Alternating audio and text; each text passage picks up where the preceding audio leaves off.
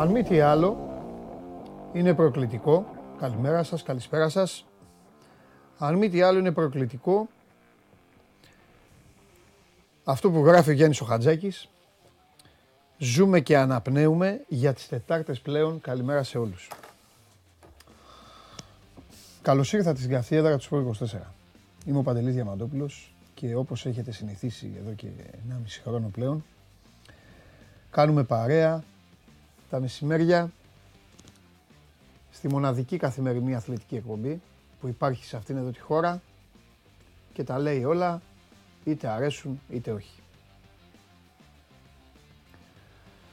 Σε ένα mix σήμερα, αθλητικο-κοινωνικό, μιας και θα έχει και ιδιαίτερη αξία η παρουσία του καταστροφέα εδώ αργότερα. Ξεκίνησε και διεκόπη η δίκη των 12 κατηγορουμένων για τη δολοφονία του Άλκη Καμπανού στη Θεσσαλονίκη. Τις λεπτομέρειες θα τις δώσει ο Μάνος όταν έρθει. Από εκεί και πέρα καταλαβαίνω, ορμόμενος και από το μήνυμα του Γιάννη, ότι οι Τετάρτες σας πλέον έχουν αποκτήσει ένα έξτρα νόημα.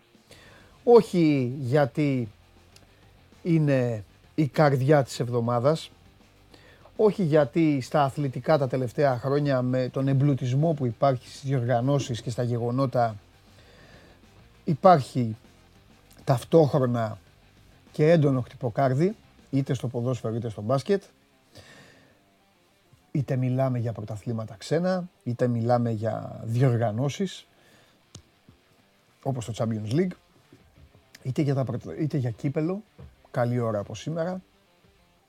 Ο Γιάννης περιμένει την Τετάρτη για να απολαμβάνει το ότι εγώ έρχομαι σε δύσκολη θέση στο ειδικό και special σκέλος της εκπομπής, όταν έρχεται η ώρα να μιλήσουμε για gaming με τον κύριο Αντώνη Μπαλαδίμα.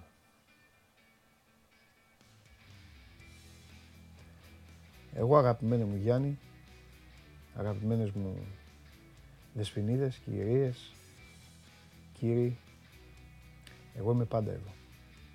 Δεν πρόκειται να λυγίσω ποτέ. Όσα χτυπήματα και να δέχομαι από έναν κόσμο τον οποίο σε μεγάλο βαθμό αδυνατό να καταλάβω, ορθώνω την κορμοστασιά μου και αντέχω όλα τα χτυπήματα. 2-3 τέτοια θα περάσω εγώ και θα πέσει το νοκάουτ. Και εσείς και ο κύριος Μπαλαδίμας. Σας το λέω από τώρα, γιατί οι καλοί λογαριασμοί κάνουν τους πολύ καλούς φίλους. Καλά κάνετε και μαζεύεστε. Είναι δύσκολες Τετάρτες. Αλλά τα δύσκολα είναι για αυτούς που έχουν γεννηθεί να τα αντιμετωπίσουν. Εντάξει. Και στις 6:30 το πρωί που γεννήθηκα, έχω ίδιο ζώδιο με οροσκόπο. Στα έχω πει αυτά, κυτρινόμαυρο σκηνοθέτη. Κυτρινόμαυρο σκηνοθέτη σήμερα. Καλημέρα. Καλημέρα. Ω, βαρύς. Βαρύς. Λοιπόν, θα του κάνω ένα δώρο. Θα του κάνω ένα δώρο να πούμε για την ομάδα του για να καλμάρει λίγο, για να συνέλθει. Λοιπόν, ελάτε εδώ, μαζευτείτε. Να περάσουμε καλά. Μεγάλη πρόκριση χθες. Στο δεύτερο παιχνίδι που έγινε, η ομάδα έπρεπε να πάει στο Μολυνό να παίξει. Παίξαμε τα δευτερότρικτα. Νίκη 0-1 με γκολάρα του Έλιοτ και η ζωή συνεχίζεται. Πάμε για Chelsea. Έχουμε να παίξουμε την Brighton τώρα για το κύπελλο. Μέχρι εκεί. Δεν έχω να πω κάτι άλλο γιατί με ρωτάτε.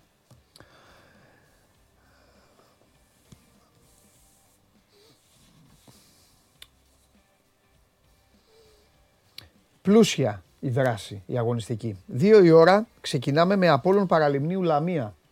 Για καλό και για κακό θα παρακαλούσα κάποια στιγμή, κυτρινόμαυρο σκηνοθέτη, να στείλεις τον εκπρόσωπό σου πίσω εκεί, που είναι στον ήχο. Χρονιά πολλά για χθες, για τη γιορτή. Γιόρταζες. Μην κοιτάς που δεν στα λένε. Στα λέω, συγχαίρομαστε, Όλα καλά. Να μου βάλει λίγο άμα δεν έχουμε φύγει να δούμε. Συνήθως μπαίνει γκολ. Μέχρι τις 2 και 10 πάντα μπαίνει ένα γκολ. Να το δούμε. Παιδιά, σήμερα παίζουν ο ΠΑΟΚ με τον Παναθηναϊκό, παίζει ο Ολυμπιακός με τον Άρη. Τα ζευγαράκια εδώ θα βγουν στην εκπομπή. Υπάρχει όμως και μπασκετική δράση. Ακούτε όλο ζωντανό το Show Must Go Live από την εφαρμογή TuneIn. Ανεβαίνει με μορφή podcast στο Spotify και Android Auto για το αυτοκίνητό σας. Μένει στο YouTube, μένει on demand. Ξεχωριστά κάποια κομμάτια όταν ενδιαφέρουν. Τα κόβει ο αρχισυντάκτης μας, ο Ντενής Μάρκο. Και όλα καλά, όλα ανθυρά. Εμείς προχωράμε για να συνεχίσουμε την διαδικασία. Κάνω και εγώ ένα σουλάτσο εδώ για να δω αν έχετε στείλει τίποτα. Ωραία, καλημέρες, έτσι σας θέλω. Ευχές να δίνετε και όλα τα υπόλοιπα. Λοιπόν, Ευρωλίγκα αύριο, θα πάμε με μπάσκετ όμως, θα ξεκινήσουμε με μπάσκετ. Σήμερα έχει και αγώνα για την Premier, Crystal Palace United. Έτσι, για όσους γουστάρουν να μην δουν κύπελο Ελλάδας. Το λέω αυτό γιατί είναι στις 8. 7 είναι το Ολυμπιακός Άρης, 8.30 είναι το ΠΑΟΚ Παναθηναϊκός. Μπορεί κάποιος από αυτούς να μην θέλουν. Ο Γιώργος λέει, γελάει, λέει κυτρινόμαυρο σκηνοθέτη. Είπες, ναι, ο πράσινος σκηνοθέτης δεν είναι σήμερα, ούτε αύριο.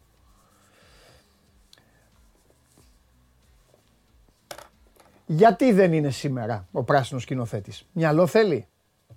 Και γιατί δεν θα είναι και αύριο? Μυαλό θέλει. Τι σας έχω εδώ, δεν σας προπονώ, δεν σας έχω...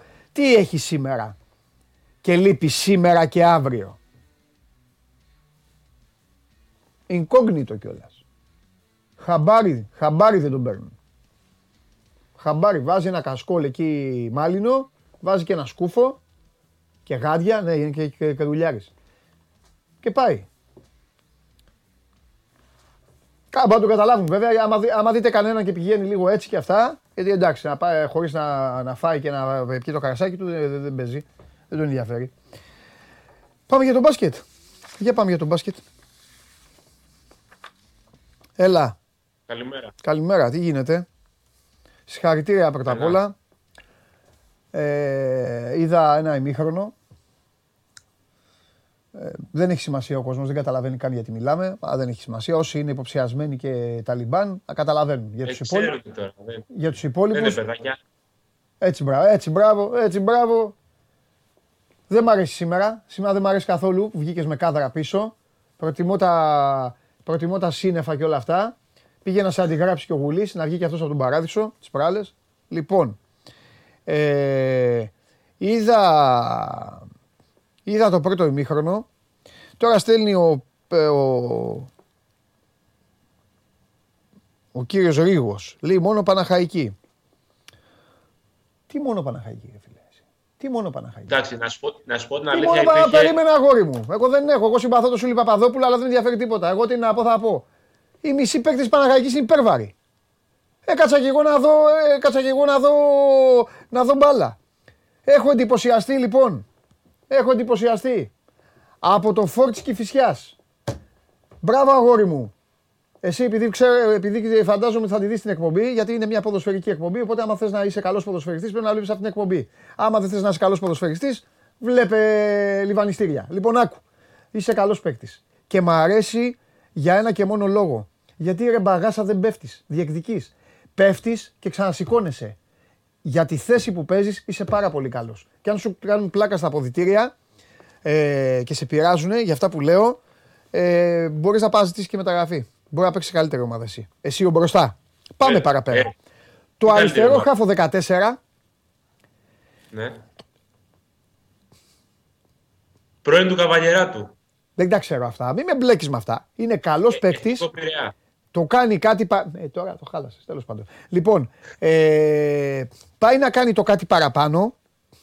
Αλλά πατάει πάρα πολύ καλά στο γήπεδο. Μαζεύει μπάλα σωστά, τρίμπλα, ταχυδύναμη, είναι ταχυδυναμικός. Μου άρεσε και αυτός. Συνεχίζω. Δεν θα σε κουράζω.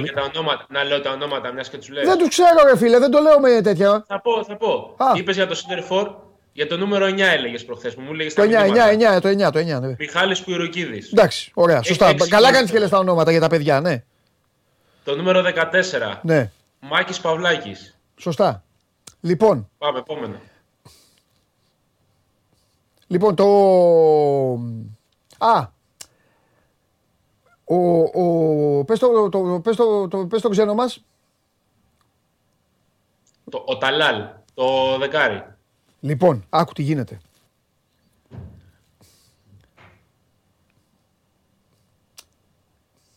Σκιάζεται λίγο.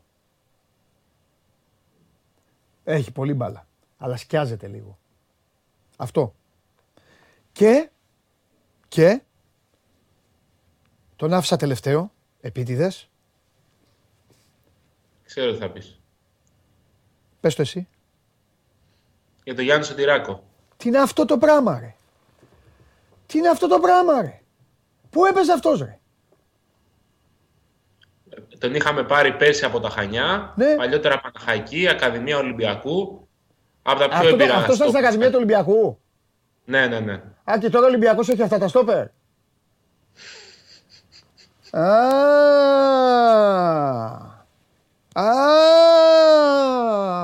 Ρε Χριστοφιδέλη, δεν μπορεί να γλιτώσεις μια μέρα.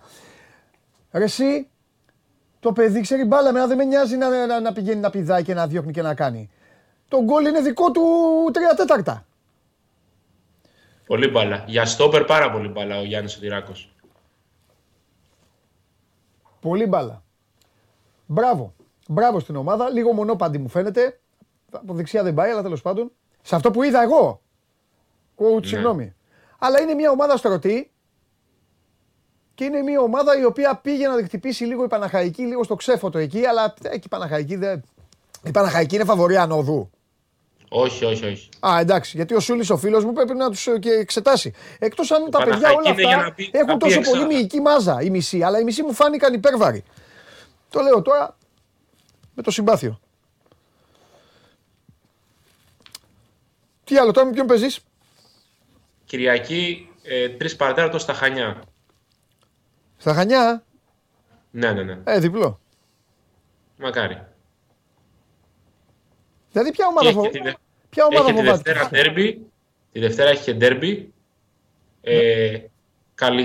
Απόλλων Σμύρνης, Άνθης Καλυθέα. Ο Απόλλων Σμύρνης και ο Άνθης Καλυθέα είναι οι αντίπαλοι για την άνοδο. Τώρα από τη στιγμή που έχασε η Καλαμάτα προχθές από την Άνθης Καλυθέα και έχει μείνει στο μείον 13 από την κορυφή, ουσιαστικά είναι πιο πολύ, να το πούμε έτσι, μάχη Αθήνας. Έτσι δείχνει τουλάχιστον. Μάλιστα. Ναι. Ωραία. Δεν νομίζω ότι έχει. Στέλνει ένας φίλος, ο Φώτης μου λέει δεν είναι υπερβάρη, έτσι είναι το σκαρί τους. Μπορεί, ναι, το δέχομαι. Πολλοί ποδοσφαιριστές είναι έτσι. Απλά εκεί ήταν μαζεμένοι αρκετοί. Δεν ξέρω, ήσουν στο γήπεδο. Πρώτα απ' όλα δεν το λέω κορυφαία. Δεν ήταν τόσο πολύ, όχι. Δεν ξέρω πώς φαίνονταν τηλεόραση. Εντάξει, μπορεί να τους αδικεί και τηλεόραση. Σωστά. Μου φάνηκαν πολύ έτσι γεματούλοι τέτοιο. Και λέω. Δηλαδή η δική σου ήταν πιο τελικάτη. Καταλαβες. Ναι. Πολύ δουλειά και στο γυμναστήριο τα παιδιά της Κηφισιάς. Πολύ φυσική κατάσταση. Γι' αυτό και αντέχουν και μετά το 60 και παίζουν με τόσο υψηλή ένταση. Δηλαδή το επιτελείο και ο γυμναστής έχουν κάνει τρομερή δουλειά. Θα τα δούμε αυτά όταν έρθω σε προπόνηση της ομάδας. Εκεί θα κρατήσω. Παρακαλώ. Η δουλειά του προπονητή και του γυμναστή για μένα θα κρατηθούν εκεί. Απλά είναι πρωινές ώρες η προπόνηση. Θα πρέπει κάποιος να μπει στη θέση του να κάνει εκπομπή μια μέρα. Πρωί κάνει ο coach. Ναι. Είναι Ευρωπαίος coach, Πηγαίνει στα ευρωπαϊκά πρότυπα. Μπράβο στον coach. Λοιπόν. Μάλιστα. Ωραία. Λοιπόν, και μετά από αυτή την μη παρένθεση, τώρα ανοίγουμε παρένθεση. Ναι. Γιατί τα σοβαρά τα είπαμε. Όταν θα είμαι κουμπί θα λες πάμε τώρα λίγο στα νέα της Super League 2 και μετά θα κόβεις και θα πηγαίνεις αλλού. Νέα της Super League 2 δεν είναι, για να είμαστε δίκαιοι. Super League 2 εδώ για Super League 2 άκου αγόρι μου ποιοι μιλάνε. Μιλάει ο Παπαμακάριος και ο Χριστοφιδέλης. Αυτοί μιλάνε για Super League 2 εδώ. Ο καθένας για ξεχωριστούς λόγους. Εσύ μιλάς για την Κηφισιά, Νορθίστας και τα υπόλοιπα. Και οι φίλοι μου στείλανε και τα κασκόλ, τα ωραία, τα έχω μέσα και τα βλέπω όλα αυτά. Αγόρι μου, ήξερε τι έκανε η Κηφισιά. Ήξερε τι έκανε. Πήρε εδώ τον αγιασμό από την εκπομπή αυτή και πάει τρένο, εννοείται. Δεν υπάρχει ομάδα που τα έχει καλά με την εκπομπή και δεν είναι τρένο. Όποιοι έχουν σταθεί απέναντι, δείτε τις βαθμολογίες παντού. Αυτό έχω να πω εγώ, τίποτα άλλο. Λοιπόν, θα σου πω, πάει ο ΠΑΟΚ. ΠΑΟΚ είχαμε. Πάει ο ΠΑΟΚ, δεν άντεξε χθες, ναι. Γιατί εντάξει, χθες το παιχνίδι είχε πολύ γρήγορο ρυθμό από την αρχή και αν ναι. Στην πρώτη περίοδο τα επιθετικά rebound του έδωσαν έτσι ένα πάτημα να μείνει ναι. κοντά και να νιώσει ότι μπορεί να διεκδικήσει τη νίκη. Στη διάρκεια του 40 λεπτού τα προβλήματα αστοχίας, ναι. η κακή άμυνα και στις περιστροφές αλλά και κοντά στο καλάθι από ένα σημείο και μετά τους στήχησαν πάρα πολύ. Γι' αυτό και μόλις άνοιξε το παιχνίδι λίγο στην τρίτη περίοδο, ουσιαστικά δεν υπήρχε γυρισμός. Βέβαια. Βλέπουμε εδώ και τον Τζέιλεν Χάντς, ο οποίος χθες δεν κατάφερε να είναι πιο έτσι, επιδραστικός στο κομμάτι της εκτέλεσης για τον δικέφαλο. Με αποτέλεσμα ο Τζέιλεν Ράιλι να παλεύει μόνος του για πάρα πολλή ώρα να κρατήσει τον ΠΑΟΚ κοντά στο σκορ, αλλά χωρίς αποτέλεσμα γιατί η Ρίτας έχει και την έδρα, έχει και την ποιότητα, έχει και το βάθος σε κάποιες θέσεις προκειμένου να κάνει τη δουλειά και να πάρει το εισιτήριο για τη φάση των 16 του BCL. Έχουμε δηλαδή μείον μία ομάδα πλέον στην Ευρώπη. Mm. Θυμίζουμε ότι η ΑΕΚ από την προηγούμενη εβδομάδα έχει πάρει το εισιτήριο για τη φάση των 16 της διοργάνωσης και σήμερα το βράδυ έχουμε τον τρίτο εκπρόσωπο της Basket League, το Περιστέρι, το οποίο δοκιμάζεται στην DAZN, ένα έργο πάρα πολύ δύσκολο για την ομάδα του Βασίλη Σπανούλη, αλλά φέτος η ομάδα των Δυτικών Προαστίων έχει δείξει ότι έχει και την προσωπικότητα και το ειδικό βάρος, αλλά και το ταλέντο για να κάνει τέτοιες ζημιές. Ναι, μικρά θαύματα. Ακριβώς από τον Ανδρέα Παπανδρέου. Να πούμε κιόλας ότι ο Δημήτρης Αγραβάνης, ο οποίος ταλαιπωρήθηκε από πρόβλημα τραυματισμού τις προηγούμενες ημέρες, δεν έπαιξε στη νίκη επί του ΠΑΟΚ στην Πηλαία την Κυριακή. Ακολούθησε την αποστολή παρότι έχει κάποιες συνοχλήσεις ακόμα και πονάει ελαφρώς. Αντιλαμβανόμενος όμως την κρισιμότητα του αγώνα αλλά και το πόσο ο ίδιος θέλει να προσφέρει στην ομάδα του και στον προπονητή του, ακολούθησε την αποστολή και σήμερα το βράδυ θα αγωνιστεί κανονικά στη Γαλλία απέναντι στην DAZN για το εισιτήριο για τη φάση των 16 του Basketball Champions League. Ναι. Ναι. Ωραία, να πούμε ότι έχουμε Eurocup 1-1, Gran Canaria Προμηθέας. Και αυτό πάρα πολύ ενδιαφέρον παιχνίδι. Εντάξει, η Gran Canaria είναι το φαβορί στο συγκεκριμένο σκουπάρι, αλλά ο Προμηθέας αυτό που θέλει είναι πρώτα να εξασφαλίσει ότι θα βρίσκεται μέσα στις πρώτες 8 θέσεις του ομίλου του για να περάσει το Top 16 και εν συνεχεία να φτιάξει ένα καλό πλασάρμα. Είναι σε τροχιά πρόκλησης ούτως ή άλλως. Είναι προφανές ότι αν καταφέρει να φύγει με το διπλό από την Ισπανία, αλλάζει εντελώς η ιστορία για τον ίδιο στον όμιλο και για το πόσο ψηλά μπορεί να πλασαριστεί για να έχει καλύτερο σταύρωμα, καλύτερο χιαστή στη συνέχεια που ξεκινάνε τα knockout παιχνίδια της διοργάνωσης. Φανταστικά, φανταστικά. Λοιπόν, ο Ολυμπιακός παίζει 9 η ώρα με τη Ρεάλ, ένα πολύ μεγάλο παιχνίδι, sold out ήδη στο Ειρήνης και Φιλίας. Έχουμε να πούμε για τον Ολυμπιακό και αύριο, έχουμε να πούμε και μεθαύριο φυσικά. Για τον Παναθηναϊκό. Αν με επιτρέπετε, ναι. Πλέον σιγά σιγά ο Ολυμπιακός θα κάνει το ένα sold out μετά το άλλο. Δηλαδή ναι, είναι και η εμπορικότητα των αντιπάλων που τον βοηθούν να γεμίζει το γήπα, αλλά πολύ περισσότερο η απόδοση της ομάδας, η δυναμική του. Έχει πουλήσει και πάρα πολλές χιλιάδες διαρκείας, οπότε δεν είναι δύσκολο να πουληθούν 3-4 χιλιάδες εισιτήρια για ένα παιχνίδι όπως αυτό με τη Real για να φύγουν και να γίνει sold out. Οπότε και στο μάτς με τη Μακάμπη που έπεται μετά από αυτό με τη Real, νομίζω θα δούμε και εκεί sold out και σιγά σιγά θα αρχίσει να μαζεύει το ένα sold out μετά το άλλο, ναι. Πηγαίνοντας προς το τέλος της regular season. Λοιπόν, καλά έκανες και το είπες αυτό. Να σε ρωτήσω για να σε αφήσω στην ησυχία σου, να πας και στην προπόνηση της ομάδας, γιατί σε χρειάζεται εκεί ο coach, εν ώψη του μάτς με τα Χανιά. Για Βίρτους, Παναθηναϊκός φεύγει, έφυγε, τέλος πάντων. Φεύγει σήμερα το μεσημέρι, κάνουν προπόνηση τώρα το πρωί και πετάνε απευθείας για Πολόνια. Καλά το είπα λοιπόν, ότι δεν έχει φύγει, ότι φεύγει. Λέμε κάτι. Παίζει με τη Virtus Bologna. Όσοι βλέπουν την εκπομπή ξέρουν πολύ καλά τι λέμε για τη Virtus Bologna. Το έχει αποδείξει μόνη της. Αλλά Παναθηναϊκός έχει τίποτα καινούριο. Ναι. Έχει. Για το γεγονός ότι πήρε μια παράταση ζωής επί της ουσίας ο Ντέιαν Ράντονιτς με την νίκη της προηγούμενης ομάδας επί της Μακάμπη. Είναι πάρα πολύ δύσκολο και βαρύ το κλίμα για τον ίδιο. Ναι. Οπότε πρέπει πλέον να έχουμε στο μυαλό μας ότι κάθε παιχνίδι που περνά στην Ευρωλίγκα και δεν έχει την κατάληξη την οποία θέλει ο σύλλογος, ναι, μπορεί να αποδειχθεί και το τελευταίο του στον Πράσινο Πάγκο. Είναι σε πάρα πολύ δυσχερή θέση, ναι, κυρίως λόγω της εικόνας, ναι, το τελευταίο διάστημα, γιατί πάντα, ναι, παίζει ρόλο και η εικόνα, όχι μόνο το αποτέλεσμα. Ναι.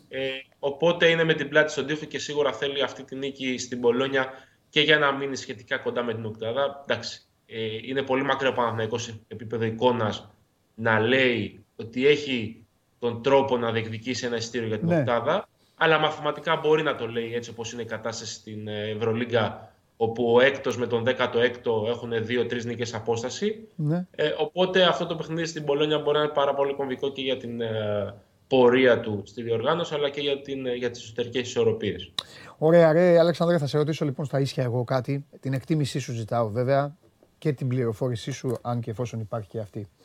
Ο μήνας έχει 18. Χρόνια πολλά και στους Θανάσιδες, στις Αθανασίες και σε όσους γιορτάζουν και σε όσες γιορτάζουν κιόλας. 18. 17, δηλαδή σε λιγότερα από ένα μήνα, άντε σε ένα μήνα να σου πω, σύμφωνα έτσι όπως τα έχει κάνει η ΕΟΚ, λέω το έχει κάνει, ακούγεται αρνητικό, αλλά και αρνητικά το λέω, δηλαδή... Όχι 17, 18. Σε ένα μήνα λοιπόν ακριβώς. Σε ένα μήνα ακριβώς από τώρα που μιλάμε, είναι πολύ πιθανό να έχουμε ένα Ολυμπιακός Παναθηναϊκός ημιτελικό Final Eight. Λέω πως τα έκανε η Ομοσπονδία, γιατί το 16-19 πραγματικά δεν μου ακούγεται καλά. Θα έπρεπε πιο τίμια να ήταν λίγο το 15-19. Έτσι όπως το έκανε και η Ομοσπονδία, πιστεύω λάθος αυτό που έκανε με τον Πανιόνιο και έπεσα μέσα... Στην τέτοια μου, στην αρχική μου. Τέλος πάντων, ό,τι έγινε, έγινε. Θα το συζητήσουμε και τότε αυτό, γιατί και συμφωνώ μαζί σου σε μεγάλο βαθμό. Ναι. Για τα 3 μάτς στις 3 μέρες περισσότερο. Ναι, και αυτό, αλλά χάλασε και το γούστο. Δεν μπορείς να χαλάσεις πλεονεκτήματα. Καταλαβαίνω ότι στην Ελλάδα σε πάρα πολλούς τομείς της ζωής, είτε είναι παικτική, είτε είναι αλλού, ο δυνατός δεν υπολογίζεται, ο καλός δεν υπολογίζεται. Δηλαδή, θα το πω αλλιώς. Δεν μπορείς να φέρεις πλεονεκτήματα του Ολυμπιακού και του Παναθηναϊκού με ένα πλασάρισμα της ομάδας που πήρε το έξτρα κύπελο. Καταλαβες. Ναι. Δεν μπορείς να το κάνεις αυτό το πράγμα. Δεν μπορείς. Ούτε ημερολογιακά, ούτε τίποτα. Δηλαδή, εκεί που ο Ολυμπιακός είναι και πρώτος στην κανονική περίοδο. Ποιο είναι το όφελος του λοιπόν στο κύπελο? Το όφελος στο κύπελο είναι να παίξει με τον 8ο, να παίξει πρώτος. Έτσι δεν είναι? Ναι. Γίνεται μια κλήρωση και μετά πάει η αλυσίδα για τον επόμενο. Ο δεύτερος τα πλεονεκτηματάκια του, ο τρίτος και πάει λέγοντας. Τέλος πάντων, έγινε αυτό. Η μεγαλύτερη ζημιά την παθαίνει ο τέταρτος της βαθμολογίας, ο οποίος αντί να πάει στο πάνω κομμάτι του δέντρου, ναι, επειδή μπαίνει ο Πανιώνης, πάει στο κάτω και ξαφνικά χάνει το πλεονέκτημά του. Δηλαδή, αντί να παίξει με ομάδα που είναι κάτω από αυτήν στη βαθμολογία, παίζει με ομάδα που είναι πάνω από αυτήν στη βαθμολογία της Basket League. Αυτό είναι, γιατί. Ναι, σωστό. Και αυτό. Τέλος πάντων, όλοι φεύγουν στην αλυσίδα. Μα θα το πω και κάπως τώρα, μπορεί να ακουστεί. Δεν θέλω να με παρεξηγήσει κανείς. Μα ακόμη και αυτός που είναι να παίξει με ένα από τα δύο θηρία, στην κατάσταση που είναι, δεν είναι λογικό να προτιμούσε να παίξει με τον Παναθηναϊκό. Δηλαδή ακόμη. Κατάλαβες τι λέω, ακόμη και ο 7ος. Τώρα συναντάτε τον Ολυμπιακό. Είναι προφανές αυτό που συζητάμε, δεν έχει να κάνει. Τέλος πάντων. Λοιπόν, νομίζω λοιπόν ότι εδώ η Ομοσπονδία δεν το έχει δει καλά και δεν το έχει δει και με τις ημερομηνίες σίγουρα καλά. Τέλος πάντων, κάθε αρχή και δύσκολη, που λέει και ο Καβαλιεράτος προσπαθεί πάντα έτσι να είναι ήρεμος. Έφυγα όμως από την ερώτησή μου και συγγνώμη γι' αυτό. Και την κάνω τώρα. Σε ένα μήνα λοιπόν παίζουν Ολυμπιακός Παναθηναϊκός. Η στόχευση ποια είναι? Πας εκεί με το Ράντονιτς, αλλά αν το χάσει η 20η του Φλεβάρη θα τον βρει εκτός Παναθηναϊκού, ή θεωρείς ότι ο Παναθηναϊκός δεν θα κολώσει άμα έρθουν κανένα δυο χαστούκια ακόμη και 15 μέρες πριν από το Final Eight να τον στείλει? Γιατί πλέον ο χρόνος πιέζει, γι' αυτό το λέω. Δεν νομίζω ότι αν δεν αλλάξει άμεσα η εικόνα του Παναθηναϊκού και τα αποτελέσματα στην Ευρωλίγκα, ο Ράντονιτς θα μπορούμε να πούμε ότι θα βρίσκεται στον πάγκο του Παναθηναϊκού στο Final Eight. Ναι. Αυτή τη στιγμή, για παράδειγμα, ο Παναθηναϊκός συνεχίσει να μαζεύει βίτες και κάνει 2-3 ερείτες στην Ευρωλίγκα με κακές εμφανίσεις. Είναι ξεκάθαρο ότι δεν θα έχει τον Ντέιαν Ράντονιτς στον πάγκο στο κύπελο. Είναι αυτό που λέγαμε και την άλλη φορά, one day contract. Κάθε παιχνίδι που περνάει κρίνεται. Και κάθε παιχνίδι που έρχεται μπορεί να καθορίσει την πορεία του και την παρουσία του στον πράσινο πάγκο. Δεν είναι τόσο γερός πλέον όσο ήταν το προηγούμενο διάστημα. Ναι. Έπαιξαν ρόλο σε αυτό φυσικά οι 6 συνεχόμενες ήττες στην Ευρωλίγκα. Οπότε θα πρέπει τώρα να γίνουν πάρα πολλά πράγματα προς το καλό για τον Παναθηναϊκό, προς το καλύτερο, προς το θετικό, για να ξαναπατήσει γερά στα πόδια του και να μπορεί να νιώσει σίγουρος και ότι θα είναι αυτός ο οποίος θα προετοιμάσει την ομάδα τακτικά για τα παιχνίδια του κυπέλλου εκεί στο Final Eight στην Κρήτη. Ωραία, εντάξει Αλεξανδρέ μου, λοιπόν θα τα πούμε, έχουμε μέρες τώρα. Λοιπόν, άντε, τα φιλιά μου στην ομάδα, τα λέμε. Γεια σου. Γεια σου Αλεξανδρέ. Στέλνατε τώρα, συγγνώμη, μιλάμε με τον Αλέξανδρο, στέλνατε κάποιοι, λέγατε για το πρωτάθλημα της Super League 2. Δεν διαφωνώ και πολύ μαζί σας, θα σου πω τι εννοώ διαφωνώ. Εγώ δεν ξέρω τι γίνεται. Θα μου πει κάποιος, καλά δεν ξέρεις, δεν διαβάζεις, ναι, διαβάζω. Διαβάζω τι λένε όλοι, διαβάζω τις απόψεις όλων, αλλά ως εκεί. Δεν έχω ερευνήσει, δεν έχω εντρυφήσει. Δεν το έχω κάνει γιατί δεν έχω χρόνο. Μπας λέω ψέματα. Ασχολούμαι με άλλα πράγματα. Κατά τη διάρκεια της ημέρας που αφιερώνομαι στην δουλειά μου. Αφήνω χρόνο και για πιο σημαντικά πράγματα που υπάρχουν στη ζωή. Και έτσι δεν έχω εντρυφήσει στη Super League 2. Θέλω μια μέρα θα φέρω τον Πέτρο εδώ, λίγο να μας πει. Στο δικό μας ύφος, στο ύφος της εκπομπής. Αν κάποιοι δεν το αντέχετε και θέλετε να τσακωθείτε, σας το ξαναπεί. Μια βόλτα, καφέ και μετά ξανάρχισε την άλλη μέρα. Γιατί δεν είναι σωστό να υπάρχει ένα πρωτάθλημα που να είναι συνεχώς υπό αμφισβήτηση. Κάθε χρόνο υπό αμφισβήτηση. Μπήκαν οι β' ομάδες, λέγανε να ωραία, να γίνει και κάτι διαφορετικό, να μπαίνουν νέοι, να μπαίνουν μοιραίοι. Εδώ έχετε μοιράσει όλες τις άλλες ομάδες, έχετε βάλει στα άρματα. Δηλαδή έχουν τις δικές τους β' ομάδες, έχουν και άρματα. Σύμφωνα με εσάς, που εσείς είστε μεγάλοι παρασκηνιολόγοι. Δεν... Βλέπω τι μου λέτε εδώ. Μην νομίζετε βέβαια ότι τα τρώω και όλα μάσιτα, γιατί καταλαβαίνω ότι παίρνετε και πληροφορίες από αλλού. Το αλλού που παίρνετε τις πληροφορίες έχει ένα χρώμα, ανάλογα. Το χρώμα που υποστηρίζετε. Οπότε αυτό εμένα δεν μου λέει τίποτα. Δεν με επηρεάζει δηλαδή η γνώμη κάποιου που να μου στείλει και να μου πει η τάδε ομάδα είναι κολλητή με αυτόν και ο ένας ο άλλος. Αυτά θα πρέπει και να αποδεικνύονται. Και μόνο που υπάρχουν όμως όλα αυτά, και μόνο που υπάρχει ο καπνός και φωτιά να μην υπάρχει, πρέπει να φύγει ο καπνός. Αυτή είναι η γνώμη με εμένα. Τέλος πάντων. Θα έπρεπε να είναι ένα ωραίο πρωτάθλημα αυτό. Να πληρώνονται οι ποδοσφαιριστές κανονικά στην ώρα τους, γιατί και αυτοί οι άνθρωποι είναι. Να βγαίνουν ομάδες νεανικές, έτσι πιστεύω εγώ. Να ανεβαίνει όποια είναι καλύτερη. Δεν με ενδιαφέρει ποια έχει κόσμο και ποια δεν έχει. Πραγματικά, γιατί δεν μπορείς να αφαιρέσεις από κανένα το δικαίωμα. Μακάρι να... Πώς το λένε, δηλαδή...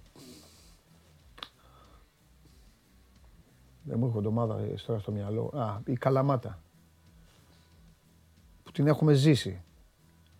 Στην πρώτη εθνική. Και έχει και κόσμο Καλαμάτα, έτσι. Δεν είναι τώρα... Μακάρι Καλαμάτα να μπορεί να ανέβει στη Super League. Να πηγαίνεις στην Καλαμάτα να λες, θα περάσω από την Καλαμάτα. Τρομερό, παίζει Καλαμάτα έξω να κουβαλάει κόσμο. Αυτό όμως, και θέλω να το έχετε καλά στο μυαλό σας, δεν αναιρεί το δικαίωμα από την Κηφισιά να διεκδικεί την άνοδό της. Τι να κάνουμε. Αν υπάρχει ο Παντελής Διαμαντόπουλος και έχει χρήματα και έχει λόξα με το ποδόσφαιρο. Σας λέω ένα παράδειγμα. Και πάει ο Παντελής Διαμαντόπουλος και πάρει, τι να πω τώρα, την ομάδα στη Σαρονίδα. Έτσι μου ήρθε. Σαρονίδα. Έχουν ομάδα εκεί. Είναι κανείς από τη Σαρονίδα, ρε, τέλος πάντων. Και πάει στη Σαρονίδα ο Παντελής Διαμαντόπουλος. Και πάει στη Σαρονίδα και πει, λοιπόν, εγώ αυτήν την ομάδα θα δίνω και θα την ανεβάσω. Τι θα του πεις? Ο ιστορικός πανσεραϊκός, ναι, αχ, Καλαμάτα αυτά, δικαίωμά του. Πλήρωσε, πήρε παίκτες, βρήκε γήπεδο, κοπάνισε όποιον βρήκε μπροστά του, ανέβηκε. Αυτό δεν μπορεί να το... Δεν μπορείς να το αρνηθείς από κάποιον, σε κανένα άθλημα. Λοιπόν...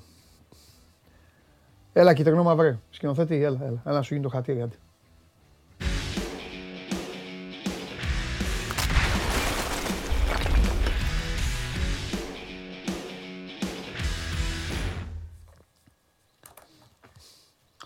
Έλα, Παντελάρα. Λοιπόν. Κιτρινό μαύρο ο σκηνοθέτης, άκουσα καλά. Βεβαίως. Είναι φαφαλιός σήμερα ο σκηνοθέτης. Βεβαίως. Άλλο επίπεδο. Χαίρετα, άλλο επίπεδο. Χαίρετα. Έλα, μίλα στο Βαγγέλη. Πες κάτι στο Βαγγέλη. Στο Βαγγέλη μου. Γεια σου. Αμάν. Λοιπόν. Αγνό παιδί, βέβαια. Μακριά από έντρικες. Αγνό παιδί, στην ΟΠΑΠΑ Αρένα. Στην ΟΠΑΠΑ Αρένα με το Μπάουκ και τον Παναθηναϊκό τον ψάχναμε στα γκολ. Άδεια καρέκλα αριστερά. Ρε που πήγε και έκανε έτσι. Έκανε τέτοια. Με ρώταγε μετά ο πράσινος σκηνοθέτης, μου λέει ήταν στη θέση του, του λέω όχι. Α, μου λέει να το φτιάξω εγώ. Να σου πω. Ενώ εκείνος θα ήταν, ε. Ας τον χειρότερος, άστονα. Να σου πω, λοιπόν, έλα, δεν θα σε ταλαιπωρήσω πάρα πολύ. Για πες μου, σε τι κατάσταση είναι τώρα η ομάδα για το μάτς με τον ιστορικό Πανσεραϊκό? Εντάξει, όπως αντιμετωπίζω όλα τα κύπελα, βλέπω εκτενές rotation να γίνεται. Ενώ το είχα λίγο αλλιώς στο μυαλό μου εγώ, για να είμαι ειλικρινής. Ναι. Θα πει και την περασμένη εβδομάδα ότι θεωρούσα πως για να κλειδώσει την πρόκριση από το πρώτο μάτς ίσως έβαζε περισσότερους από τους βασικούς, αλλά φαίνεται ότι έχει άλλο σχέδιο. Ναι. Άντε να δούμε έναν, το πολύ δύο από την ενδεκάδα π.χ. με τον Πανετολικό. Ο Ρώτα μάλλον θα είναι ο ένας, γιατί δεν υπάρχουν άλλοι μπακ. Δηλαδή είναι έξω ο Σιντιμπέ, είναι έξω ο Μοχαμάντι ως γνωστόν. Θα παίξει ο Ραντόνια στο ένα άκρο, λογικά στο άλλο θα είναι ο Ρώτα. Αν δεν παίξει ο Ρώτα, θα παίξει ο Χατζησαφή και ο Ραντόνια που παίζει και τα δύο άκρα θα πάρει το άλλο. Και ίσως και ο Γιόνσον που εντάξει, κάποιον χρειάζεται εκεί στη μεσαία γραμμή, στο ανασταλτικό κομμάτι. Ναι. Οι άλλες επιλογές δηλαδή είναι ο Μουστακόπουλος, ο Πιτσιρικάς. Πιτσιρικάς, δεν Πιτσιρικάς, 24 είναι. Της Β' ομάδας τέλος πάντων και ο Φράνσον. Αν βάλει αυτό το δίδυμο, τότε θα είναι 10 διαφορετικοί στους 11. Καλά να κάνει να το κάνει. Εγώ αν το έκανα. Άμα δεν παίξουν και σήμερα αυτοί, πότε θα παίξουν. Ναι. Έχεις δίκιο. Τους δίνει και μια ευκαιρία. Ορίστε, καθαρίστε το κύπελλο, αν μπορείτε. Ναι. Ωραία. Πάμε. Θα δούμε και τον Κανή σήμερα. Έχω αγωνία. Όχι, αλήθεια το λέω. Θέλω να τον δω, γιατί διάβασα και για να τον πήρω πάω, κάτι καλό θα έχουν δει. Ναι. Πάει και καλά στο πρωτάθλημα, έχει βάλει 7 γκολ νομίζω. Είναι καλή ομάδα ο Πανσεραϊκός, βρε. Καλή ομάδα. Και ο Δερμιτζάκης είναι προπονητής κανονικός, δηλαδή είναι Super League προπονητής, δεν είναι... Και παίζει και μπάλα, δεν είναι ότι παίζει ανοιχτά, ναι. Δεν είναι ομάδα που πάει να κλειστεί κτλ. Γι' αυτό θα έχει ενδιαφέρον το μάτσι. Λοιπόν, πάμε στα άλλα, δεν θα σε κρατήσω πολύ τώρα. Πάμε στα άλλα, κάτσε να δω κιόλας στο Instagram αν έχει πλακώσει. Ότι έχουν πλακώσει έχουν, αλλά μήπως έχει στείλει και κανείς τίποτα. Λοιπόν, μεταγραφές ακούγονται, τι υπάρχει ρε Βαγγέλη, ένας, ο άλλος, μην του πεις τίποτα, του Βαγγέλη γελάει. Είναι ο άνθρωπός μου, μην του πεις, μου λέει, για τον Τζούμπερ θα τον στενοχωρήσεις. Από χθες το έχω πει, τι νομίζεις ο Βαγγέλης. Εμάς περίμενε ο Βαγγέλης, εμάς περίμενε. Λοιπόν, GPS του έχει του Τζούμπερ. Ακόμη και τις γεύσεις ξέρει ο Βαγγέλης. Κρύβε λόγια. Λοιπόν, γνωρίζει ο Βαγγέλης κάτι για ενίσχυση, 18 πρώτου φτάσαμε. Πω, ό,τι ομάδα και να είναι τελικά, ο καθένας όλα αυτό θέλουν να μεταγράφεστε. Το βλέπω και εγώ, το εισπράττω και εγώ από πολλά μηνύματα. Λοιπόν, Παντελή, σε παρακαλώ, που όταν είναι ο Βαγγέλης, τι γίνεται, ο Κικάνοβιτς, γιατί καθυστερεί. Κώστας, Παντελή, παρακαλώ. βγήκαν όλες οι μεταγραφές. Αυτά είναι, Βαγγέλη μου. Αυτά. Λοιπόν, εντάξει, να πούμε δύο πραγματάκια για τις μεταγραφές, αφού το θέλει ο κόσμος. Η αλήθεια είναι ότι δεν βλέπω κάτι προχωρημένο αυτή τη στιγμή. Το Κικάνοβιτς η ιστορία είναι ανοιχτή και είναι στο σημείο που την έχουμε αφήσει. Η Άκη έχει ανέβει σε ένα ποσό σημαντικό, δεν το ξέρω ακριβώς, αλλά είναι πάνω από το 1 εκατομμύριο ευρώ. Μαζί με ποσοστό μεταπώλησης στην αμερικανική ομάδα, τους San Jose Earthquakes. Από εκεί και πέρα εκείνοι ζητούσαν ακατέβατα 2. Και το θέμα έχει μείνει εκεί. Αν δεν κάνουν πίσω εκείνοι, δεν βλέπω την ΑΕΚ να ανεβαίνει, γιατί έχει καταθέσει 3 προτάσεις. Ξεκίνησε νομίζω από τα 8, πήγε στο 1, τώρα έχει φτάσει στο 1,2, αν δεν κάνω λάθος. Μαζί με ποσοστό μεταπώλησης, επαναλαμβάνω, σημαντικό, δηλαδή του τύπου 30%. Έχει κάνει μια καλή προσφορά που τη θεωρεί ότι είναι επαρκής για τα δεδομένα αυτής της υπόθεσης. Δεν πιστεύω ότι θα τρυπήσει το ταβάνι της για το συγκεκριμένο παίκτη, αν και το θέλει πάρα πολύ ο προπονητής. Και γι' αυτό και επιμένει και περιμένει. Είναι, πώς να το πω, η πιο ζεστή περίπτωση. Ναι. Τώρα, πολλοί περιμένουν στόπερ και αριστερό μπακ. Εγώ θα πω να κρατήσουμε μικρό καλάθι. Γιατί η Άκη έχει κοιτάξει 2-3 περιπτώσεις αριστεροπόδαρων στόπερ ή στόπερ που παίζουν αριστερά στη διάδα. Μία εξ αυτών είναι και ο Βιτάο που επανήλθε, γράφτηκε ξανά. Αλλά δεν είναι περιπτώσεις αυτές οι οποίες μπορούν να λυθούν τώρα. Δηλαδή, 2-3 στόπερ που η ΑΕΚ τους έχει εντοπίσει και θα ήθελε να προχωρήσει μαζί τους, είναι πιο εφικτό.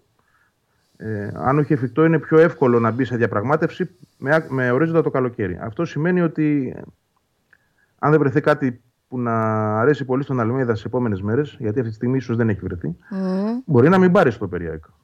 Okay. Αν θες τη δική μου γνώμη, θα πρέπει να πάρει έναν. Αλλά από εκεί και πέρα είναι και θέμα προπονητή. Αν Εδώ λίγο θα διαφωνήσω μαζί σου.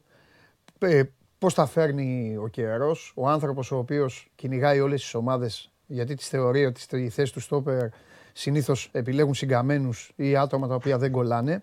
Εγώ είμαι αυτός. Θα διαφωνήσω μαζί σου, θα σου πω όμως γιατί θα διαφωνήσω. Εγώ ξέρω τι θες, ξέρω τι λες. Αλλά πρόσεξε να δεις τώρα τι συμβαίνει.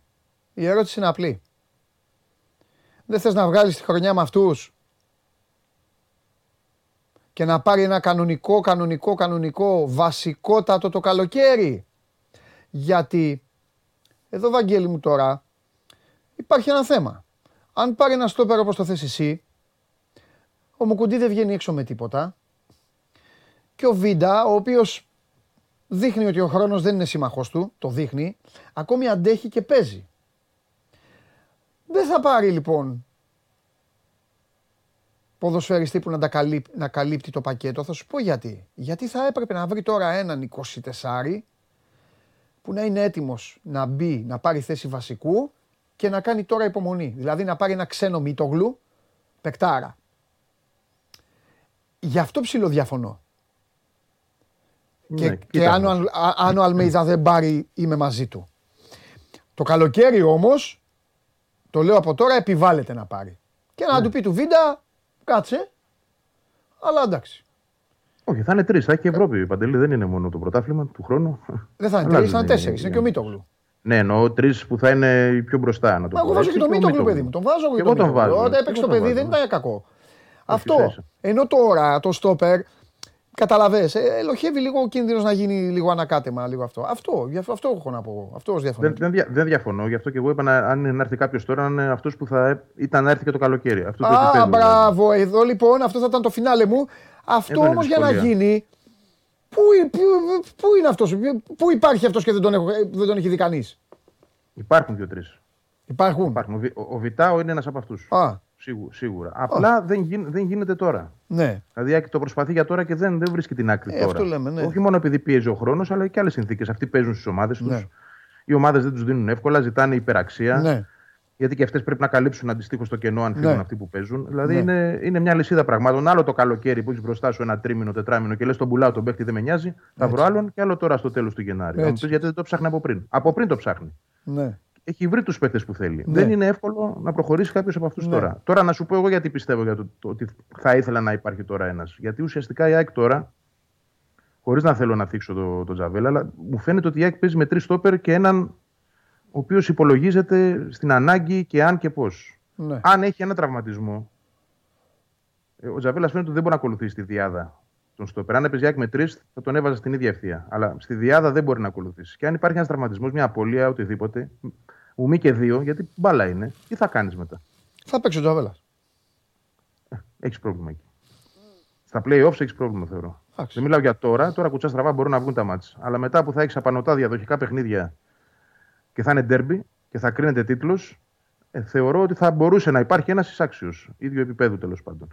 Από την άλλη, συμφωνώ ότι δεν χάθηκε και ο κόσμος αν δεν βρεθεί τώρα. Αν είναι να έρθει ένας πολύ καλύτερος το καλοκαίρι. Εντάξει, καμία αντίρρηση. Ναι. Τα ίδια, για να μην το τραβάμε, ισχύουν και για το αριστερό μπακ. Όπου η ΑΚ βέβαια εκεί έχει με καλύτερη κάλυψη, γιατί έχει το Χατζησαφή καλά. Θα γυρίσει και ο Μοχαμάντη. Ήδη βλέπουμε τις πρώτες εκπληξούλες.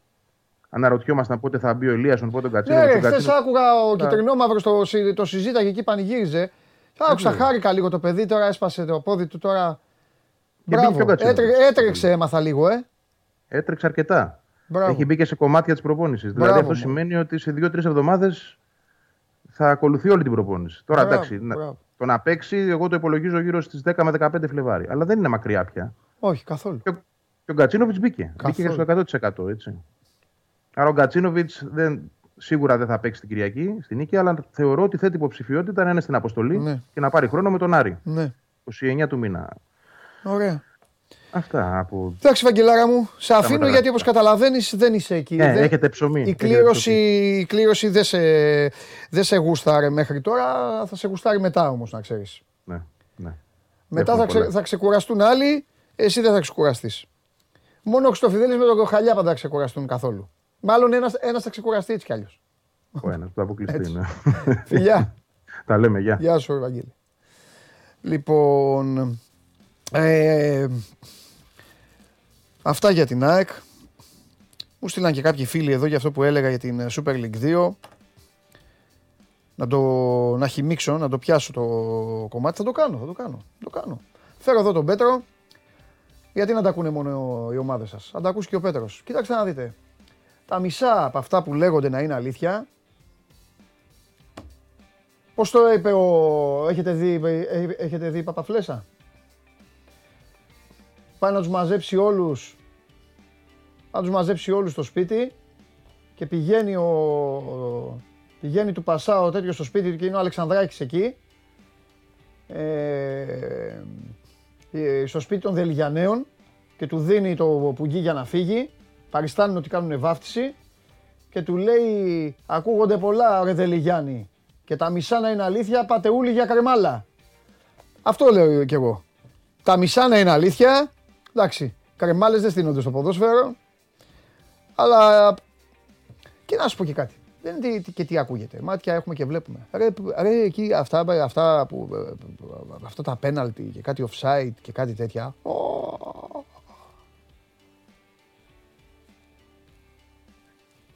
Τι είπες και το νόμα, σκηνοθέτη.